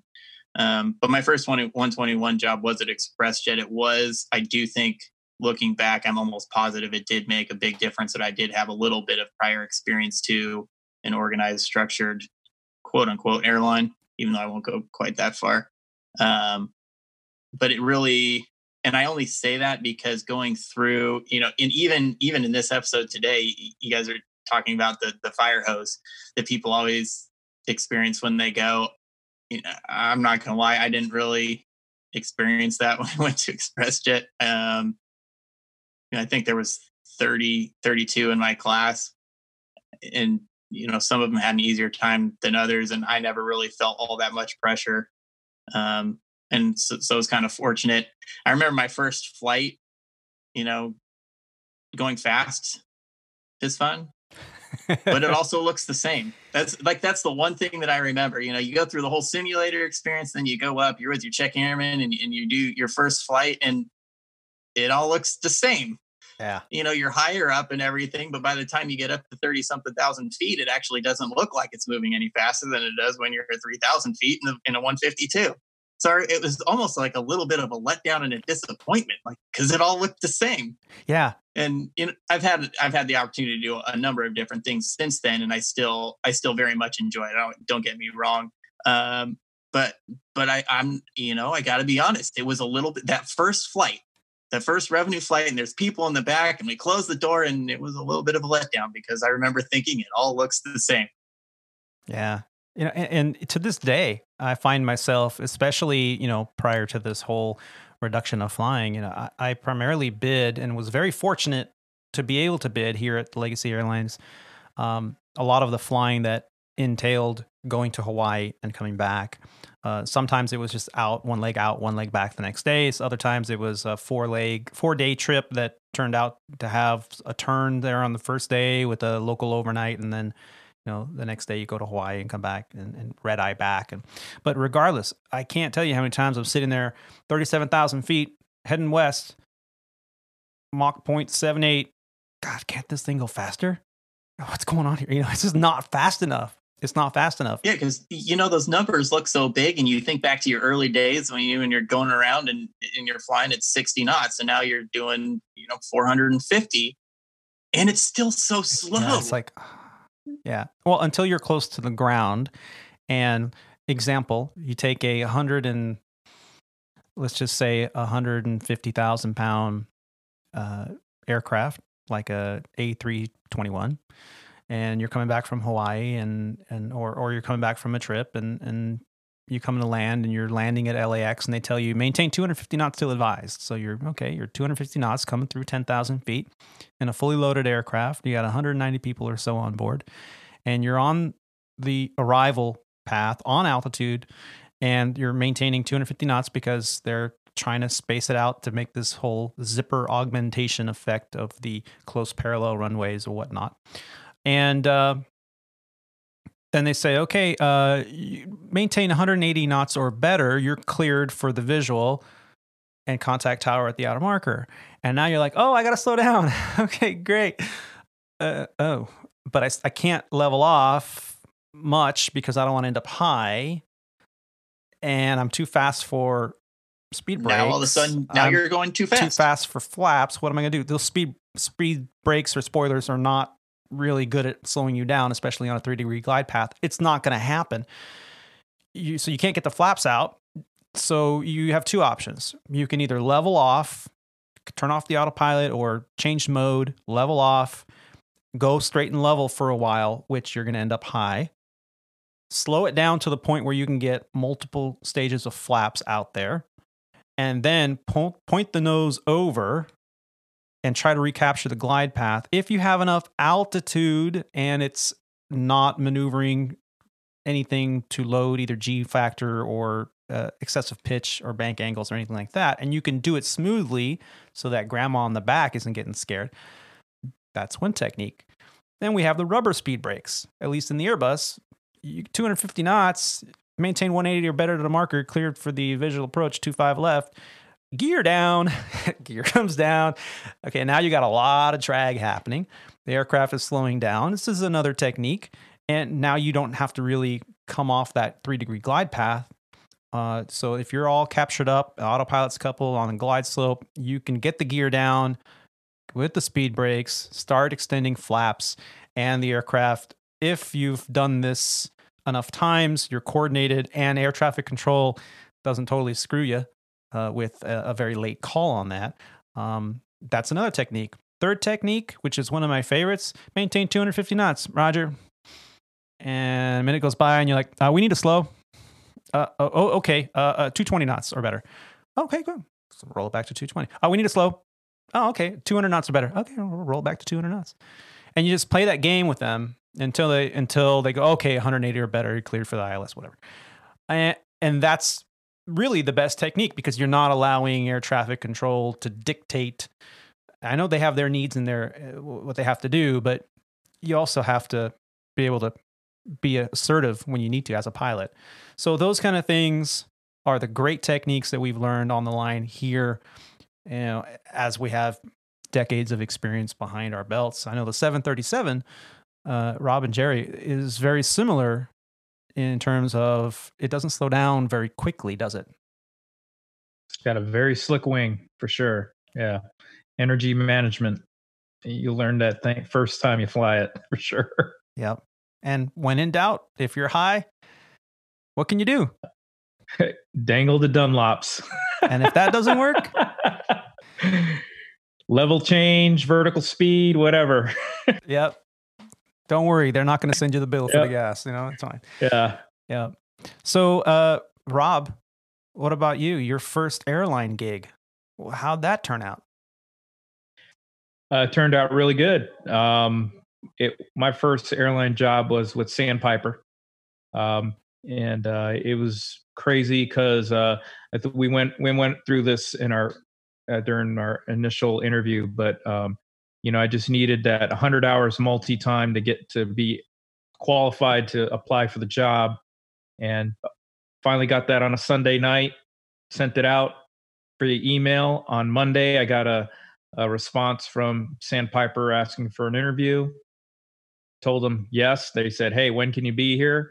I said, "Well, whenever you can get me there." So I was there on Tuesday, interviewed Wednesday and Thursday, or may have been a day later than that, Wednesday and Thursday, and Friday got the job offer, and they told me that the class started on Monday. So within a week, I was sitting in class, and that's pretty much all. The only interview I've ever had. Luckily, we've had this great flow through, and so now I'm here at Legacy Airlines, and it's been truly remarkable. I feel very lucky to just have that kind of a, you know, progress report for my airline career. It's been so easy, and applied for one airline, got that one job, and here I am. So yeah, it's crazy. Yep. Any exciting, like what was your first day like? Do you remember that first day in class? Here you are, all polished and clean shaven, well, and good haircut. Oh, yeah. Like, yeah, well, I'm happy to be here. Yeah, it was pretty exciting. I think, I don't remember exactly how many people were in my class. I think there was like 12. And about 5 of them were guys coming from the executive side. Mm. So we have to go through INDOC first. So 5 of those guys were were on the executive side, so they had to go through NDOC on the Sandpiper Airways side of the certificate. And so it was nice to have those five guys in class, especially when we're going through all the the Blue Book FM1 company op spec stuff, because you could just go to these guys and they were giving you the gouge on everything. And even when it came down to when we got our computer passwords for Sabre and everything, they were like, hey, you guys should put in your captain upgrades right now because you never know when that'll happen. You never know. Yeah. And so I was like, okay, can you show me how to do that? So sure enough, plugged them in there, had them all lined up. And about 5 years later, completely off my radar, didn't even know there was a vacancy bid out there, oblivious. I get a text message from a buddy. He's like, hey, congrats, Captain. I'm like, what's this guy talking about? He's an idiot. I'm not a captain. I'm still a first officer, Another text message later from another friend. Hey, congrats, Captain. I'm like, why are these people? I think I was one of those friends. I kind of remember that. Yeah. I'm sure what was going through your head was, I'm really rich. Yeah, Yeah. So finally, a friend of mine who's actually and also a tailwinder, he was 2 weeks junior to me as far as classes and stuff like that, and he's like, hey man, we just got the upgrade for New York, and I'm like, are you kidding me? And he's like, no. And I was like, it's only been 5 years. When we got hired here, it was a 12-year upgrade in a Sabre and ATR. And it's only been 5 years. So I was like, this is hallelujah. Yeah. So off to New York I went. Yeah. And so it's my career. I mean, we've been through the ups and downs, and obviously it's cyclical. So we're going through one of the downsides now. But overall, I've been so lucky, fortunate just to be where I am and have gone through everything that we've gone through, and not really have been affected too much as far as layoffs, furloughs, or anything like that, or displacements. Right. I mean, the only real displacement I had was when I was displaced out of Chicago captain to New York captain. It was just a base displacement. Yeah. So, I mean, that was actually, in my mind, that was actually a better move because I was working my tail off out of Chicago, and just the whole commuting thing was actually easier going to New York than it was going to Chicago at the time. So I was very happy to get that displacement, and so if.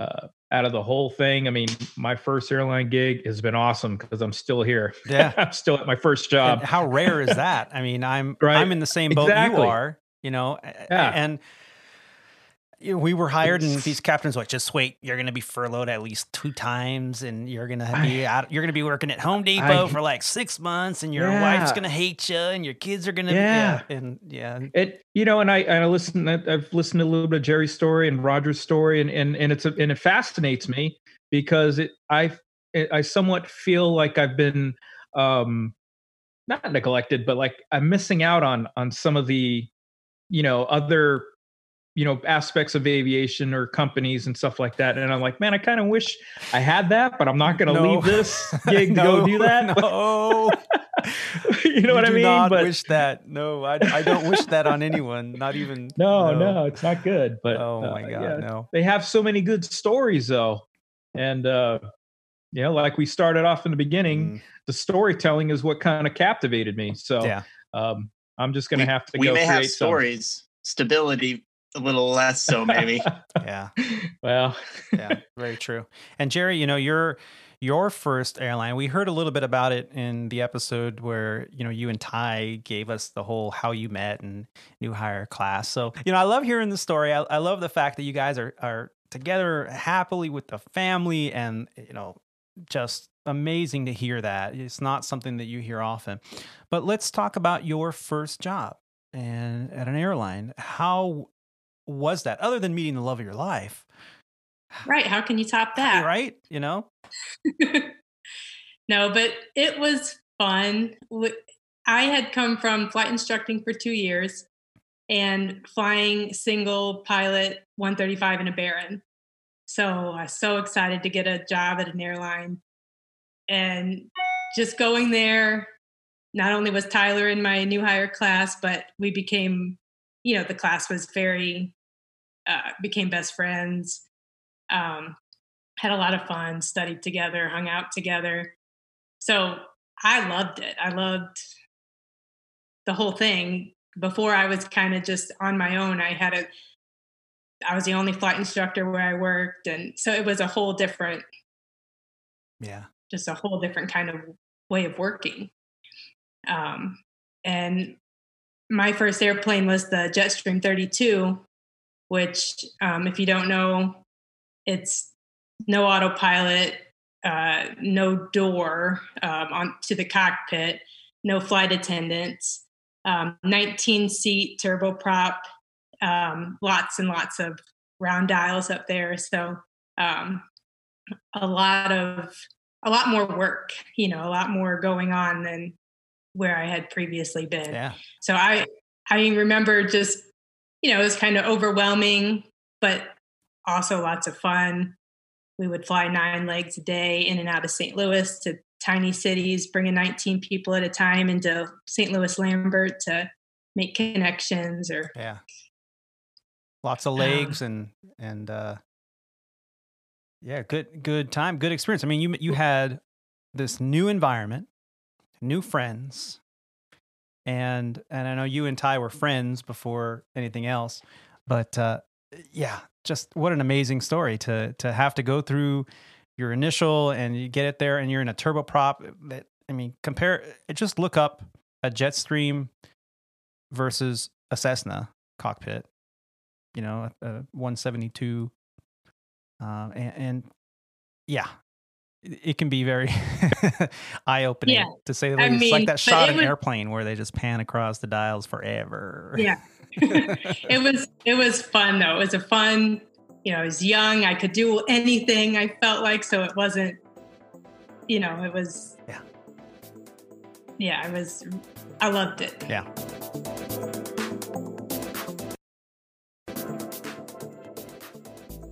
So here we are talking about our experiences, our very first experiences when we were, you know, in general aviation, our first experiences as a flight instructor, and our first experiences with an airline, or our first major job. Let's talk about one of the factors of aviation that are commonly misunderstood, and that is our first experiences with the dreaded crash pad. Yeah. You know what I'm talking about. That dingy apartment in a major city not too far from an airport or ground transportation where us pilots, especially when you're low on the totem pole and on reserve and you need a place to stay because you have a 5 a.m. sign-in and you live 1,000, 800, 600 miles away from your home base, you have to fly in or commute. Well, if you can't commute in the day of, hotels get very, very expensive, especially if you're in a major metropolitan area like New York City or Los Angeles. And if you're not willing to pay $100 to $150 a night for a middle-of-the-road hotel, if not, I dare say, a cheaper one, then you're probably better off finding yourself, as an aviator, a crash pad. Now, a crash pad is usually an apartment of some kind, or a condo or a home or whatnot, where they put bunk beds in the bedrooms, usually 2 bunk beds or sometimes even 3 crammed into a small bedroom. And you go there, you rent the bed. Basically, you're a temporary roommate. Usually 4 or 5 times a month, you find yourself having to commute in the night before, or maybe your trip ended late at night and after your last opportunity to commute home. So you need a place to stay. Well, to save the money, instead of spending $150 a night for a hotel, for about $200 or $300 for most cases, you can pay for a monthly spot at a crash pad. And that's what you do. You kind of all get together. It's kind of on an honor system.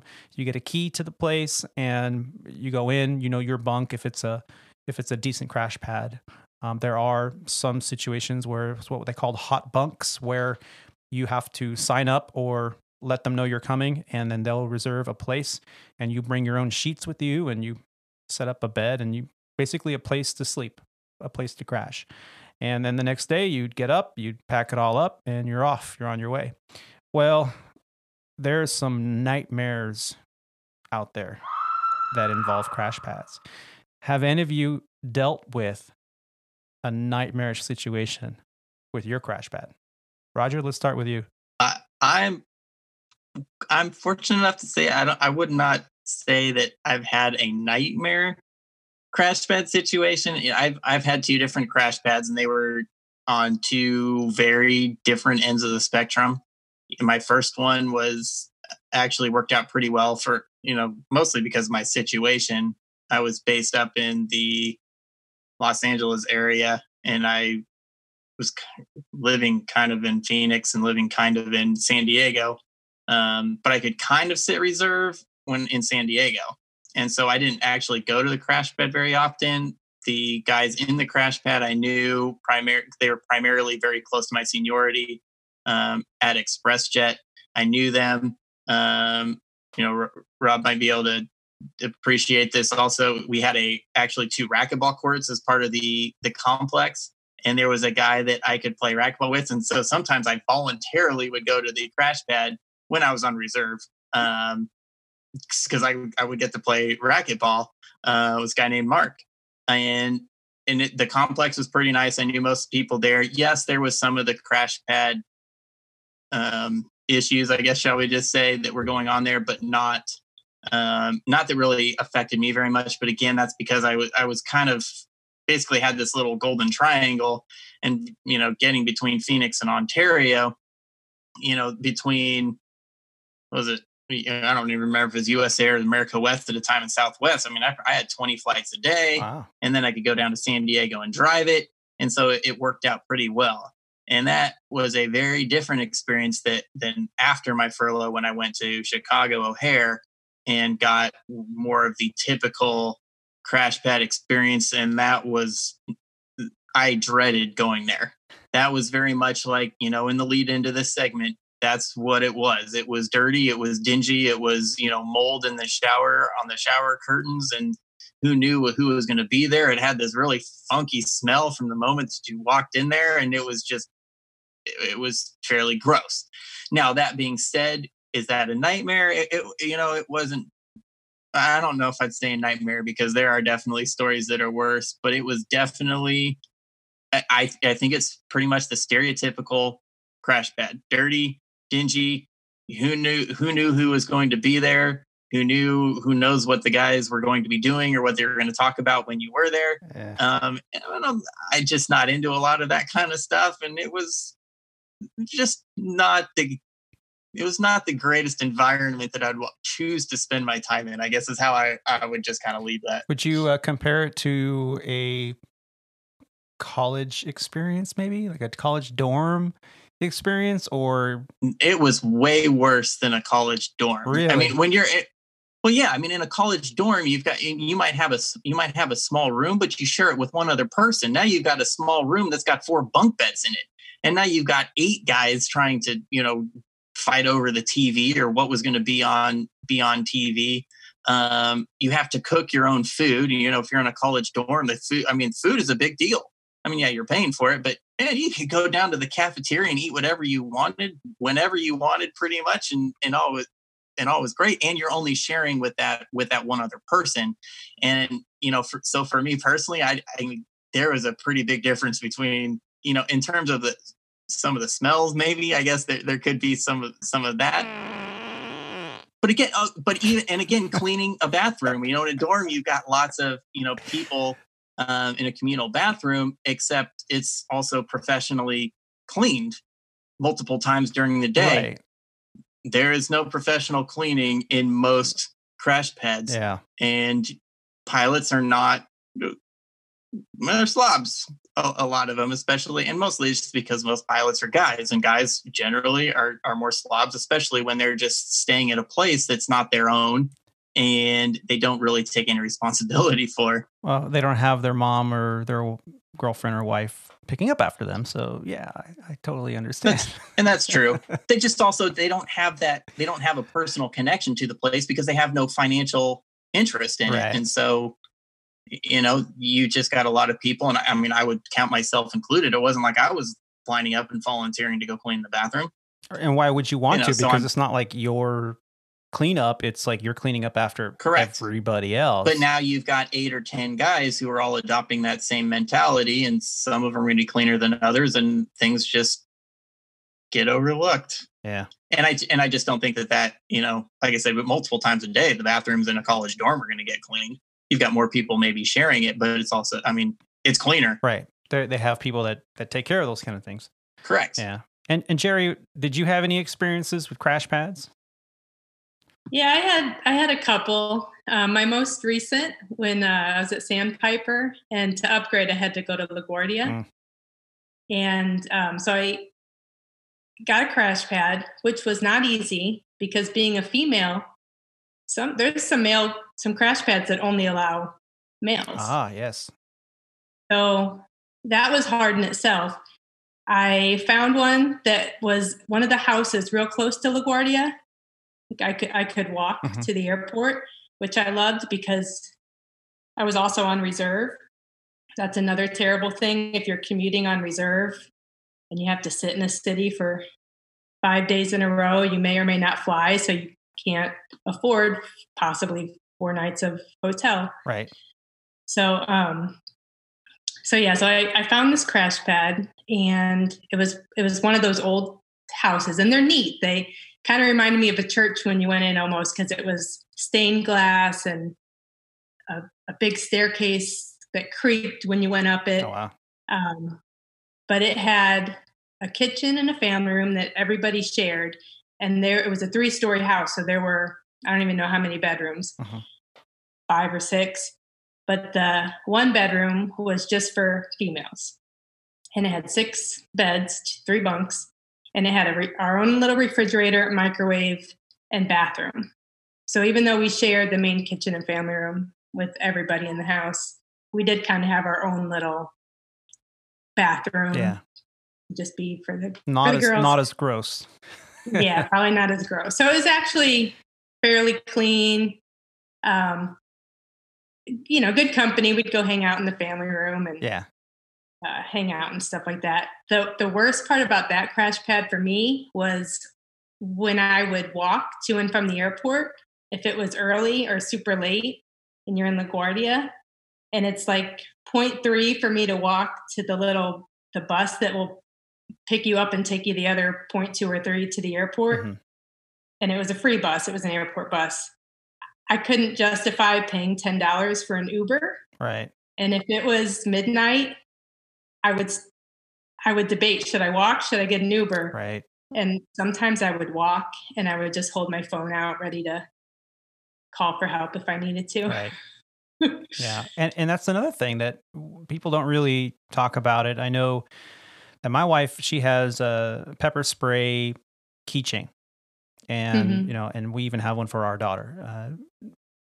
Not that it's something that we absolutely have to have, but there's a level of comfort in knowing that in the event that she's walking to her car from the store, and it, you know, they do really well try not to be out at nighttime when it's dark. All the errands they try to run during the day, because there's always a level of safety that they need to keep an eye on. As women in society, that's very important. You know, a lot of guys don't think about that unless they're in a bad neighborhood. And that's a different story, but just out and about. And a pilot can't have that. Pilot can't have some level of protection. They can't have, you know, pepper spray or mace or something that they can have in their back pocket while they're walking through the streets of New York City and just trying to get to work in uniform. Yeah, with bags and so of course, looking like you got all kinds of cool stuff. Right. It's like, oh, I like your hat. It, give me your hat. Excuse me? Yeah, you know, I've heard of these things happening. And so as a woman, there's that heightened level of, okay, I can't control my schedule. I'm going to have to walk at night.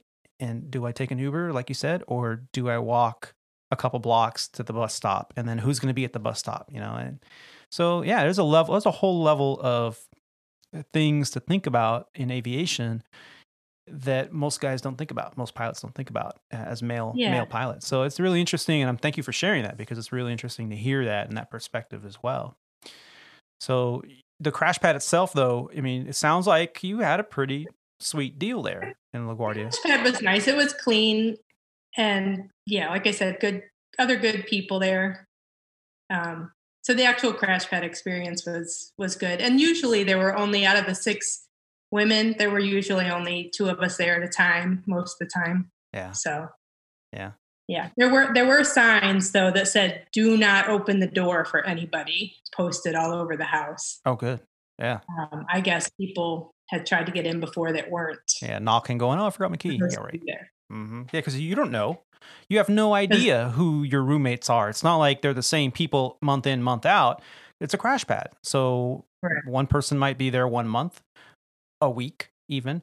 One person might have been there 6 years, but only used it once every 2 or 3 months, because they just like to have it as a safety net. Mm-hmm. And you may have never seen them before. And so, yeah, there's a large area of trust and security. You're not just going to go open the door if somebody comes knocking, because yeah. And another thing to think about, if you're a crash pad full of guys and someone comes knocking at the door that shouldn't be there, again.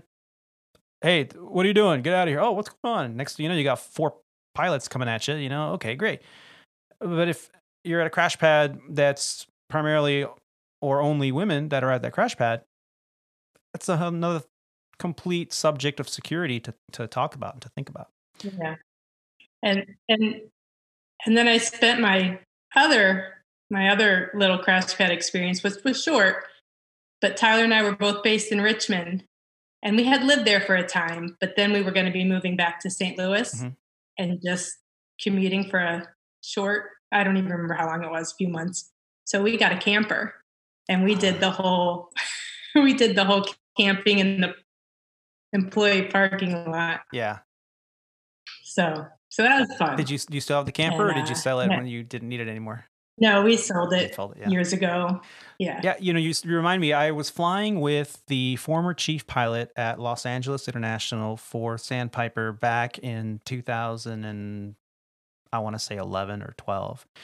And he was on the line flying a little bit, and I got to fly with him for a trip. And he was telling me how back in the day there was a RV park or a campsite that had long-term camping available really close to Los Angeles International Airport, which is no longer there. But that's what he did. He bought a trailer from another pilot who was selling it and said, I don't need it anymore. You want to buy it? You can use it as a crash pad. You know, it can sleep 4 people. It's got a little bathroom in it and a water heater and electricity, and it's got all full hookups, you know, and it's great. And so he's like, yeah, I'll buy it. So he bought it. But he noticed that one person would take the shower and it'd be out of hot water. So being the, relatively technical person that he was, he went out and bought a 33-gallon metal garbage can. In the old days, they had the metal garbage can. And he put a couple cinder blocks in the bottom of it. Then he bought one of those under-sink water heaters. It was like a 15-gallon water heater. It was much bigger than what came equipped in his trailer. And he put that in there, and it was an electric water heater, and he piped it all so that the water heater for the camper went through this 15-gallon water heater, and they had at least enough water for 2 or 3 showers, or at least it would heat up much faster than the little camper water heater. And he's like, yeah, we never ran out of hot water again. And he goes, and I love that thing, and I had it for years, and then finally he ended up selling it. And I thought, man, that's a great idea. But the hard part nowadays with the development that's happening is to find an RV park close enough to the airport where you can. But now with Uber, who knows, but close enough to the airport that it's inexpensive and you can buy a trailer and park it. But really cool idea. Yeah. And thank you for sharing that, because you absolutely reminded me that. I don't know that they would allow a camper in the parking lot today, but back then. Yeah, I know.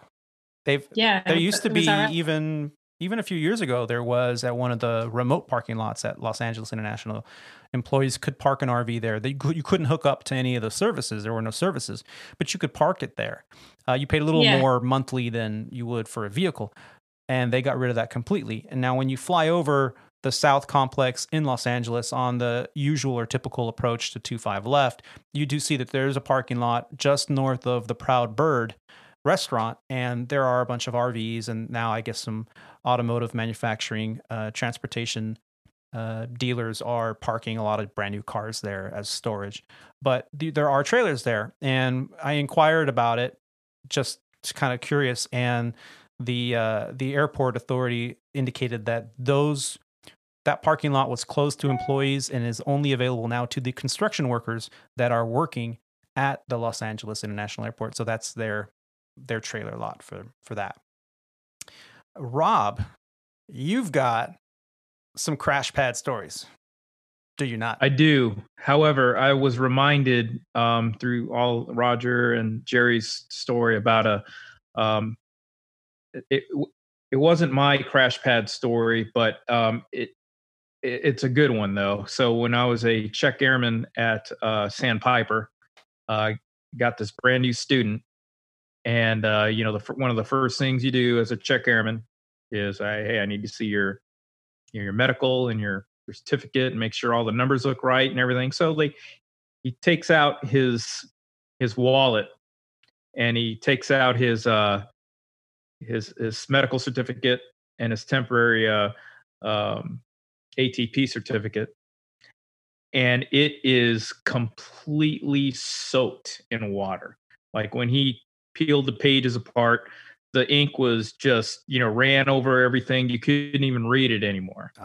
And I'm like, dude, you just got this 2 days ago.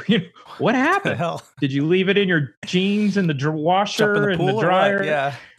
And he goes, no, I honestly, I didn't know it was like this until just now. But I commute to Dallas, and instead of buying or renting a crash pad, I decided to buy a sailboat and use that as a crash pad. Well, I bought the cheapest sailboat I could find, and it rained last night, and come to find out the boat has a lot of leaks in it. Oh, crap. so oh man. So I was like, wow. Well, that's a new one. So it was a teachable moment, right? So I said, hey, let me teach you now how to get a replacement certificate from the company, and you can still fly if you lost it. Right. So it was actually a pretty good moment. So that was a kind of a funny crash pad moment, I guess, for somebody else. But my particular crash pad story takes me back to Chicago around the 2011, 2012 timeframe. So I was a new captain, and I was looking for the cheapest, most dollar efficient, place I could find. And it just so happened to be the second stop on the Blue Line, second or the third stop, the Cumberland stop on the Blue Line. Yeah. Yeah, Roger's doing some fist pumps there, so he knows exactly what I'm talking about. Yep. And Jerry looks like she knows what I'm talking about. But the second stop. And when I got off the train and started walking towards the direction of the crash pad, the area started to resemble, at least what in my mind I've seen in movies, The Projects. Shirts are strung from window to window across the way, and broken down cars with low riders. And I'm like, oh my goodness, this is nuts, but hey, this is what somebody recommended I do. So I walked into this place, and Jerry, my stairs were old wood and crickety too, as I walked up into this place, except it wasn't grand with stained glass. It was gunshot holes in the wall and, rat traps in the corner. Oh my God. I'm like, dude.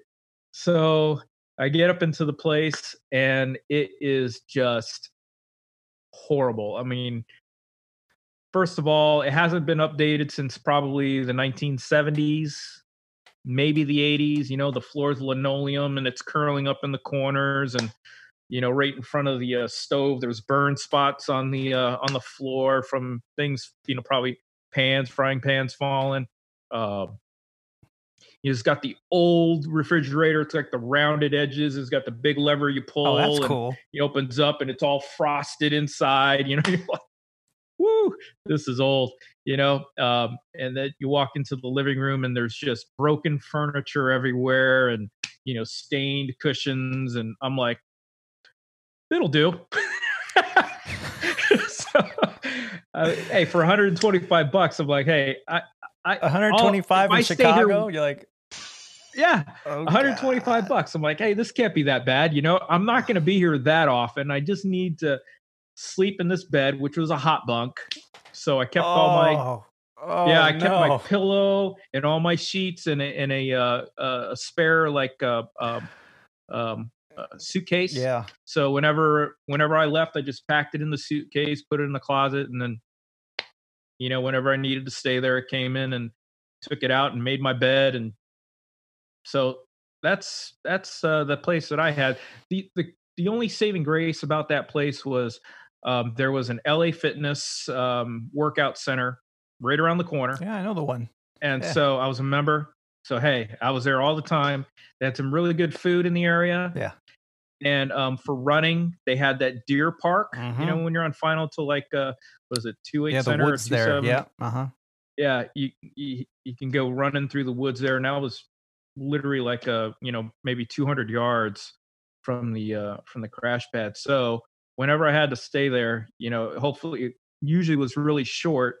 And then if I did have any length of time there, I was either out running or I was at the LA Fitness, and stuff like that. But I remember one summer, and I forget which summer it was. It was one of the hottest.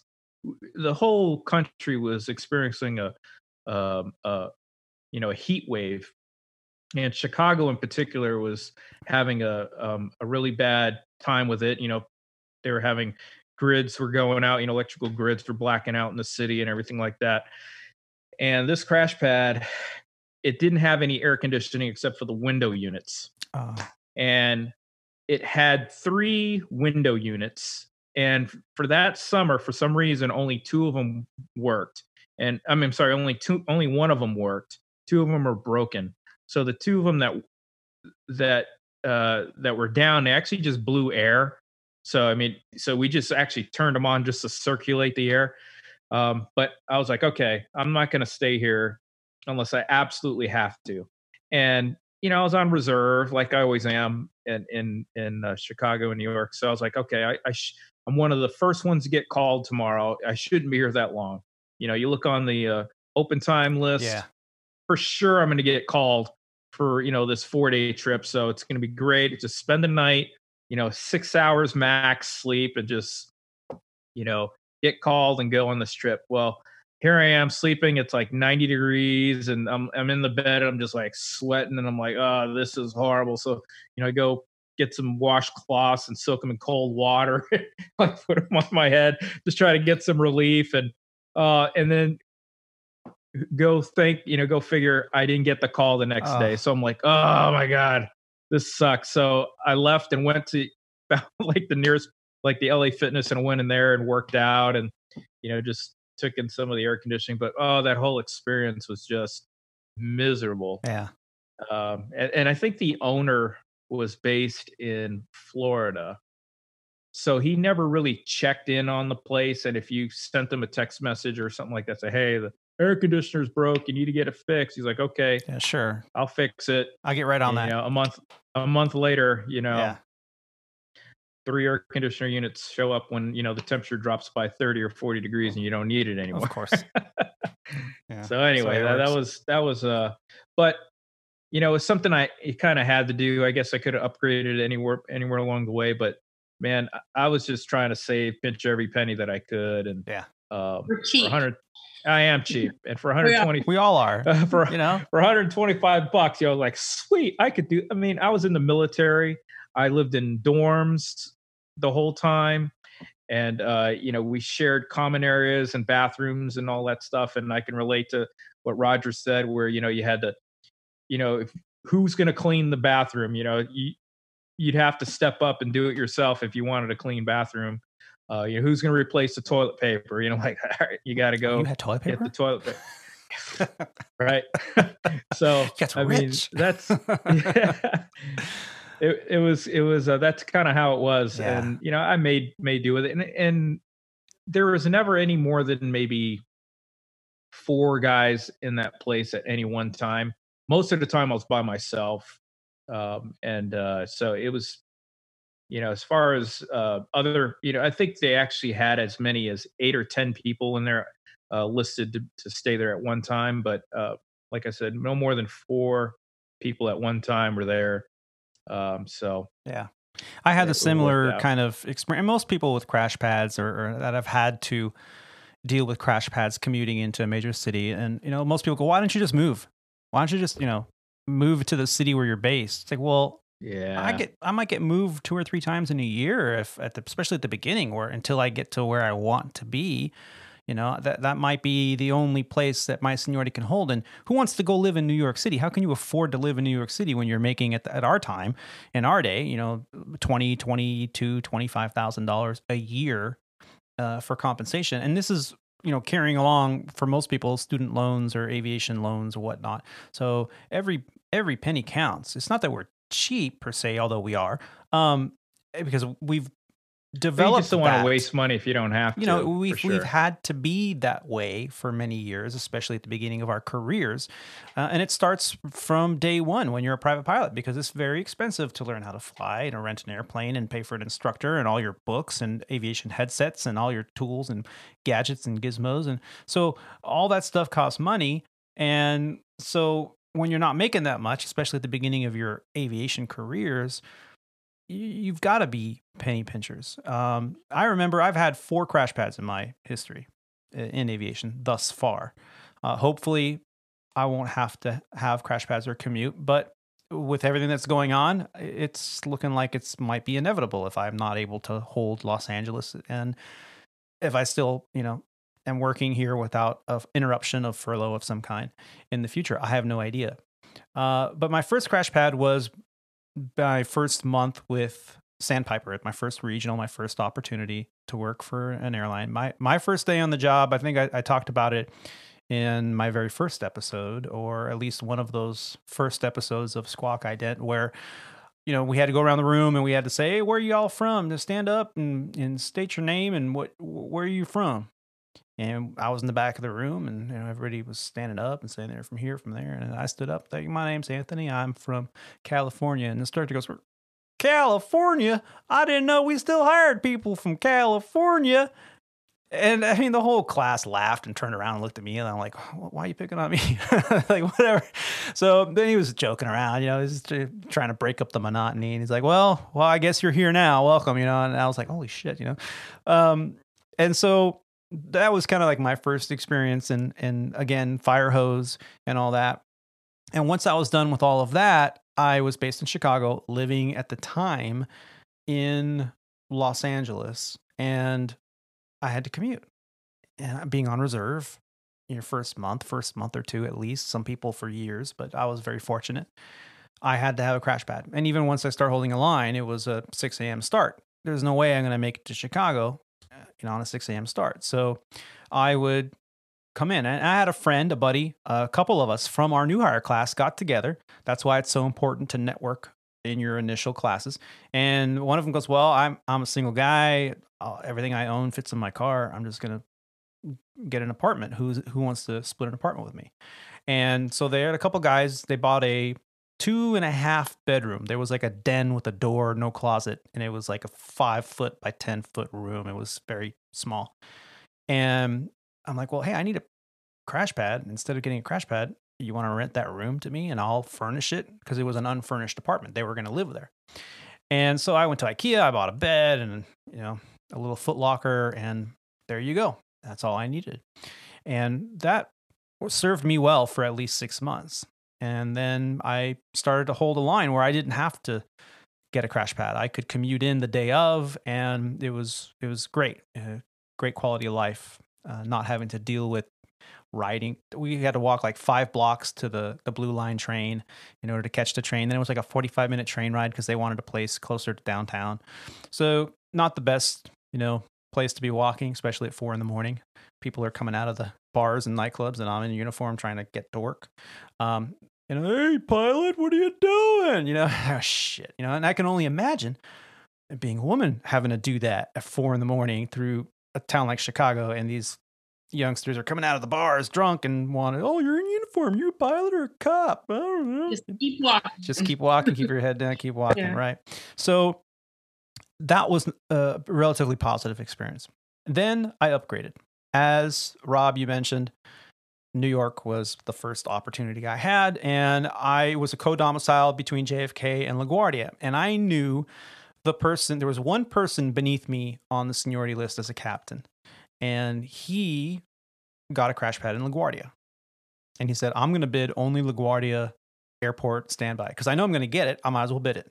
So he would bid the whole month as airport standby, and he got a crash pad. I probably really close to where you were, Jerry, like not even half a mile from. He would walk to the, this is how slick he is. He would walk to the airport terminal, go to the operations, sign in on the computer, because you couldn't sign in via cell phone back then. He'd sign in on the computer. He'd look at what's open and open time trips. He'd see that there was no open time trips.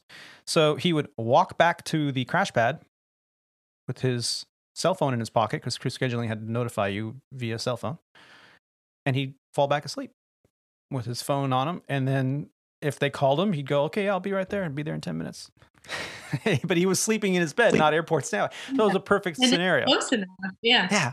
But for me, I knew that I was the number two guy, and I knew that he was going to do that. And I was like, fine, if you're going to do that, he had the crash pad already set up. I said, I'm going to find a crash pad closer to JFK, which are a little harder to come by. So I ended up in Kew Gardens, and I ended up in a crash pad. I was pretty good. Was it clean and, you know, spacious? No, it was cramped. It was barely furnished. Everything was dirty. There were stains everywhere. The kitchen was like a third world country kitchen with broken, you didn't cook there. You just couldn't. And that was not a bad experience. But then I got back to Chicago, and I needed a crash pad, and I didn't really know anyone. A lot of the crash pads were full at the time. I ended up in a penny pinching crash pad, $125 a night. Probably, it might even have been the same one that Rob experienced, because it was the most disgusting thing. The owner was I think he was a Vietnamese man in construction, had nothing to do with aviation. And he turned this 2-bedroom, 1-bath apartment with 2x4 furniture and broken everything. No toilet paper, nothing. You had to bring your own everything. Bring your own sheets and everything. It was not a hot bunk, but the mattresses still had the plastic on them. And when I'm like, well, I'm going to take the plastic off. He goes, no, don't take the plastic off the mattress. I will charge you for the mattress. The plastic stays on the mattress. Why? Wow. It's going to get really hot. It's uncomfortable. Every time I move, you're going to hear plastic. This is not acceptable. He's like, well, I don't want bed bugs. The plastic stays on the mattress. Okay. So, you know, you wrap the mattress with as many blankets underneath your sheets as possible, but it was a sweat fest. Okay. And it was, oh man, it was supposed to be not co-ed, but it was co-ed. And so the bedrooms, one of them had 2 bunk beds in them. And that's the room I got to be in. The other bedroom had 4 bunk beds in it. So do the math. When everybody was there, there was no room to stand up. And the bathroom being the smallest thing you can imagine, with no supplies whatsoever, no cleaning supplies, no nothing. I mean, you really dreaded going in there to rinse off before you had to go to work, because, you know, first you had to be quick because you had somebody pounding on the door, and second, you had to everything, and take the toilet paper with you, because if you don't have your own. So I'd have a little foot locker at the end of the bed, and I stashed a bunch in there. But if you didn't lock it, when you came back from your trip and you had to use the crash pad, and then you go to grab a roll of toilet paper and it was gone, somebody took it. So nightmare, absolute nightmare. So a friend of mine said to me, hey, I'm starting my own crash pad. I'm not going to put up with this shit. I've heard your stories. He was in a different one, similar situation. So he says, I'm going to rent a place. I'm going to sign a lease for a year. The owner is well aware I'm a pilot, and I told him I'm going to put in some bunk beds and I'm going to make a crash pad out of it, and they're okay with it. And so that's what he did. And he says, hey, why don't you come in and help me manage it? I'll give you, you know, a really good rate, and you help me with the tenants when I'm not there. You're there, and help me fix it up because it needs paint, you know, and stuff like that. He completely decked it out, put in nice big brand new TV. I did the work because I was on reserve and not getting called, so it's not like I could just go home for the night. So I was there and I was painting and, you know, putting up, you know, aviation art and frames and stuff, and nothing too expensive, all on a budget. But we had a backyard. He bought a vehicle. There was a car in the garage that he and I could use to, you know, run to the grocery store and take tenants to the grocery store once or twice a week whenever we were there. Hey, grocery run later today if anyone wants to go. That was the nicest crash pad I think I've ever been in. It was just as nice as my own home. And it was really a pleasure. And across the street from a park, it was 3 exits on the blue line there in Harlem exit. And my friend still runs it to this day, even though he's rarely there. And if you see the pictures, it's got its own Facebook page and everything. It's a beautiful crash pad, and a huge vetting process to get in. I think we talked about that in the last show or a couple shows ago about getting into there. But it is a absolutely night and day experience between what most of us go through when we deal with crash pads and what's out there. And he's not alone. I know of quite a few people in the Chicago area that run crash pads, and they're just as nice. One even has a gaming room in the basement with Xbox and PlayStation and all that stuff for pilots, you know, to use. So do your research. They're kind of not necessarily something that the city wants a tenant to have because it deals with occupancy issues. But like we've all mentioned, it was an extremely rare occurrence when more than 2 or 3 people were there at any given time. So, you know, and you're just your roommates, and that's what you have to deal with. Well, that wraps up the show. Episode 40. Can you believe it, guys? 40 episodes in, and hopefully we can keep this thing going for a long time ahead. That's awesome, Tony. Congratulations, man. That's 40 episodes. That's like getting your private pilot's license right there. 40 hours in. We've graduated the podcast private podcast license, PPL. That's it, man. Congrats. Well, thank you, all of you. It's been a pleasure having this opportunity, especially now while we are in this isolation mode. Hopefully, I don't know, what is it in Indiana? Did they talk about when they're going to lift the isolation ban? No, I don't know what's next. And what about Texas? What'd they tell you? Texas is free, man. We opened up today. We're actually going to go to a restaurant. And I mean, there's still a lot of restrictions, but you can sit down at a table and have a meal with a fork and a knife. Yeah, I was just actually looking at that earlier, but basically you can go to a restaurant and 25% occupancy. So it's not going to be full. I mean, it's going to be full because it's going to be 25%. Make a reservation, my friend. Make a reservation. Make reservations. Yeah, because it's going to be floodgates, man. Believe it Rob or not, D, the movie theaters are open. Supporting the economy. I like it. That's it, man. I've been going to restaurants anyways. I've just been doing a lot of takeout. Yeah. So trying to support all the local guys and stuff. So I hate to cook.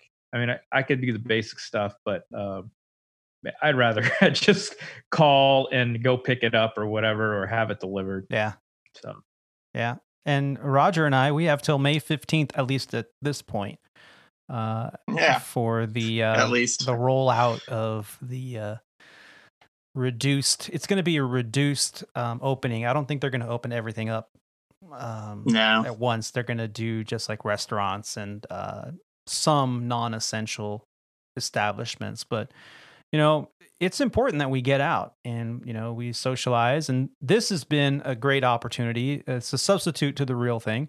And I can't wait until we have the opportunity for a meetup, whereas maybe we all can get together and meet up somewhere and have a remote studio. I happen to have a 15-foot canned ham vintage trailer sitting in the side of my yard that we've recently purchased just last year with intention to remodel it. And once it's remodeled, I will have a portable Aviator Studios sound studios inside, and maybe an air show near you in the near future. I'm thinking maybe Chino might be in order for a wonderful time to record a live show from an airport. Once all this COVID thing kind of starts to settle down. So I look forward to having that opportunity with all of you and with the listeners. So stay tuned. There's a lot coming up in the year 2020 and the years ahead, and I hope to share them with all of you. So you guys, thank you. Rob, Roger, Jerry, thank you so much for being a part of episode 40. I had a wonderful time. Thanks, Tony. Yep, thanks for having us. Thanks, Tony. I appreciate it. It's great to be here. Thank you. Well, ladies and gentlemen, that concludes episode 40 of Squawk Ident. I hope you enjoyed the show. It did run a little longer than we wanted to, but we had so much to talk about, and we really enjoyed sharing it with you. I want to take a moment to thank the frontline workers, the doctors, nurses, pharmacists, EMTs, medical techs, firefighters, law enforcement, grocery store employees, truck drivers, Amazon workers, and of course, all of the airline employees out there that show up to work every day to provide essential service. I'm starting to see a little bit more traffic at the airport, and this might just signal the beginning of the return of air travel in the United States. I want to also say thank you for listening to Squawk Ident. Please visit our website at aviatortony.com. That's Alpha Victor, the number 8, Romeo Tango, Oscar November Yankee.com. There you can check out episode cover art, episode archives, photos from the flight line, the pilot shop, and cool Squawk Ident gear. And you can leave us comments and audio feedback as well. If you're on the social media accounts, Facebook and Instagram users can search Squawk Ident Podcast. And Twitter users and YouTube users now can also search for Aviator Tony and Squawk Ident. Check it out. Check out the YouTube page. We're putting up little promo videos there of the Squawk Ident podcast from the recordings, and we do hope that you enjoy them. Finally, if you're listening on Apple Podcasts, it would really help us out if you could just take a moment to make sure that you subscribe, listen to the show, and leave some feedback or write a review. That really does help us with the standings with Apple Podcasts. And one final thank you to Rob D, Roger, and Jerry for bearing with me and recording over 3 hours worth of footage that thankfully I was able to edit down quite a bit. We thought about cutting this episode up into 2 parts, but we figured you could always pause and come back and listen to it later. And since we were on a roll, we just kept going with it. So please do reach out and tell us what you think. We do appreciate it. And finally, I just want to say thank you for taking the time to listen to this grateful aviator. Keep the dirty side down, be safe, and take care of each other.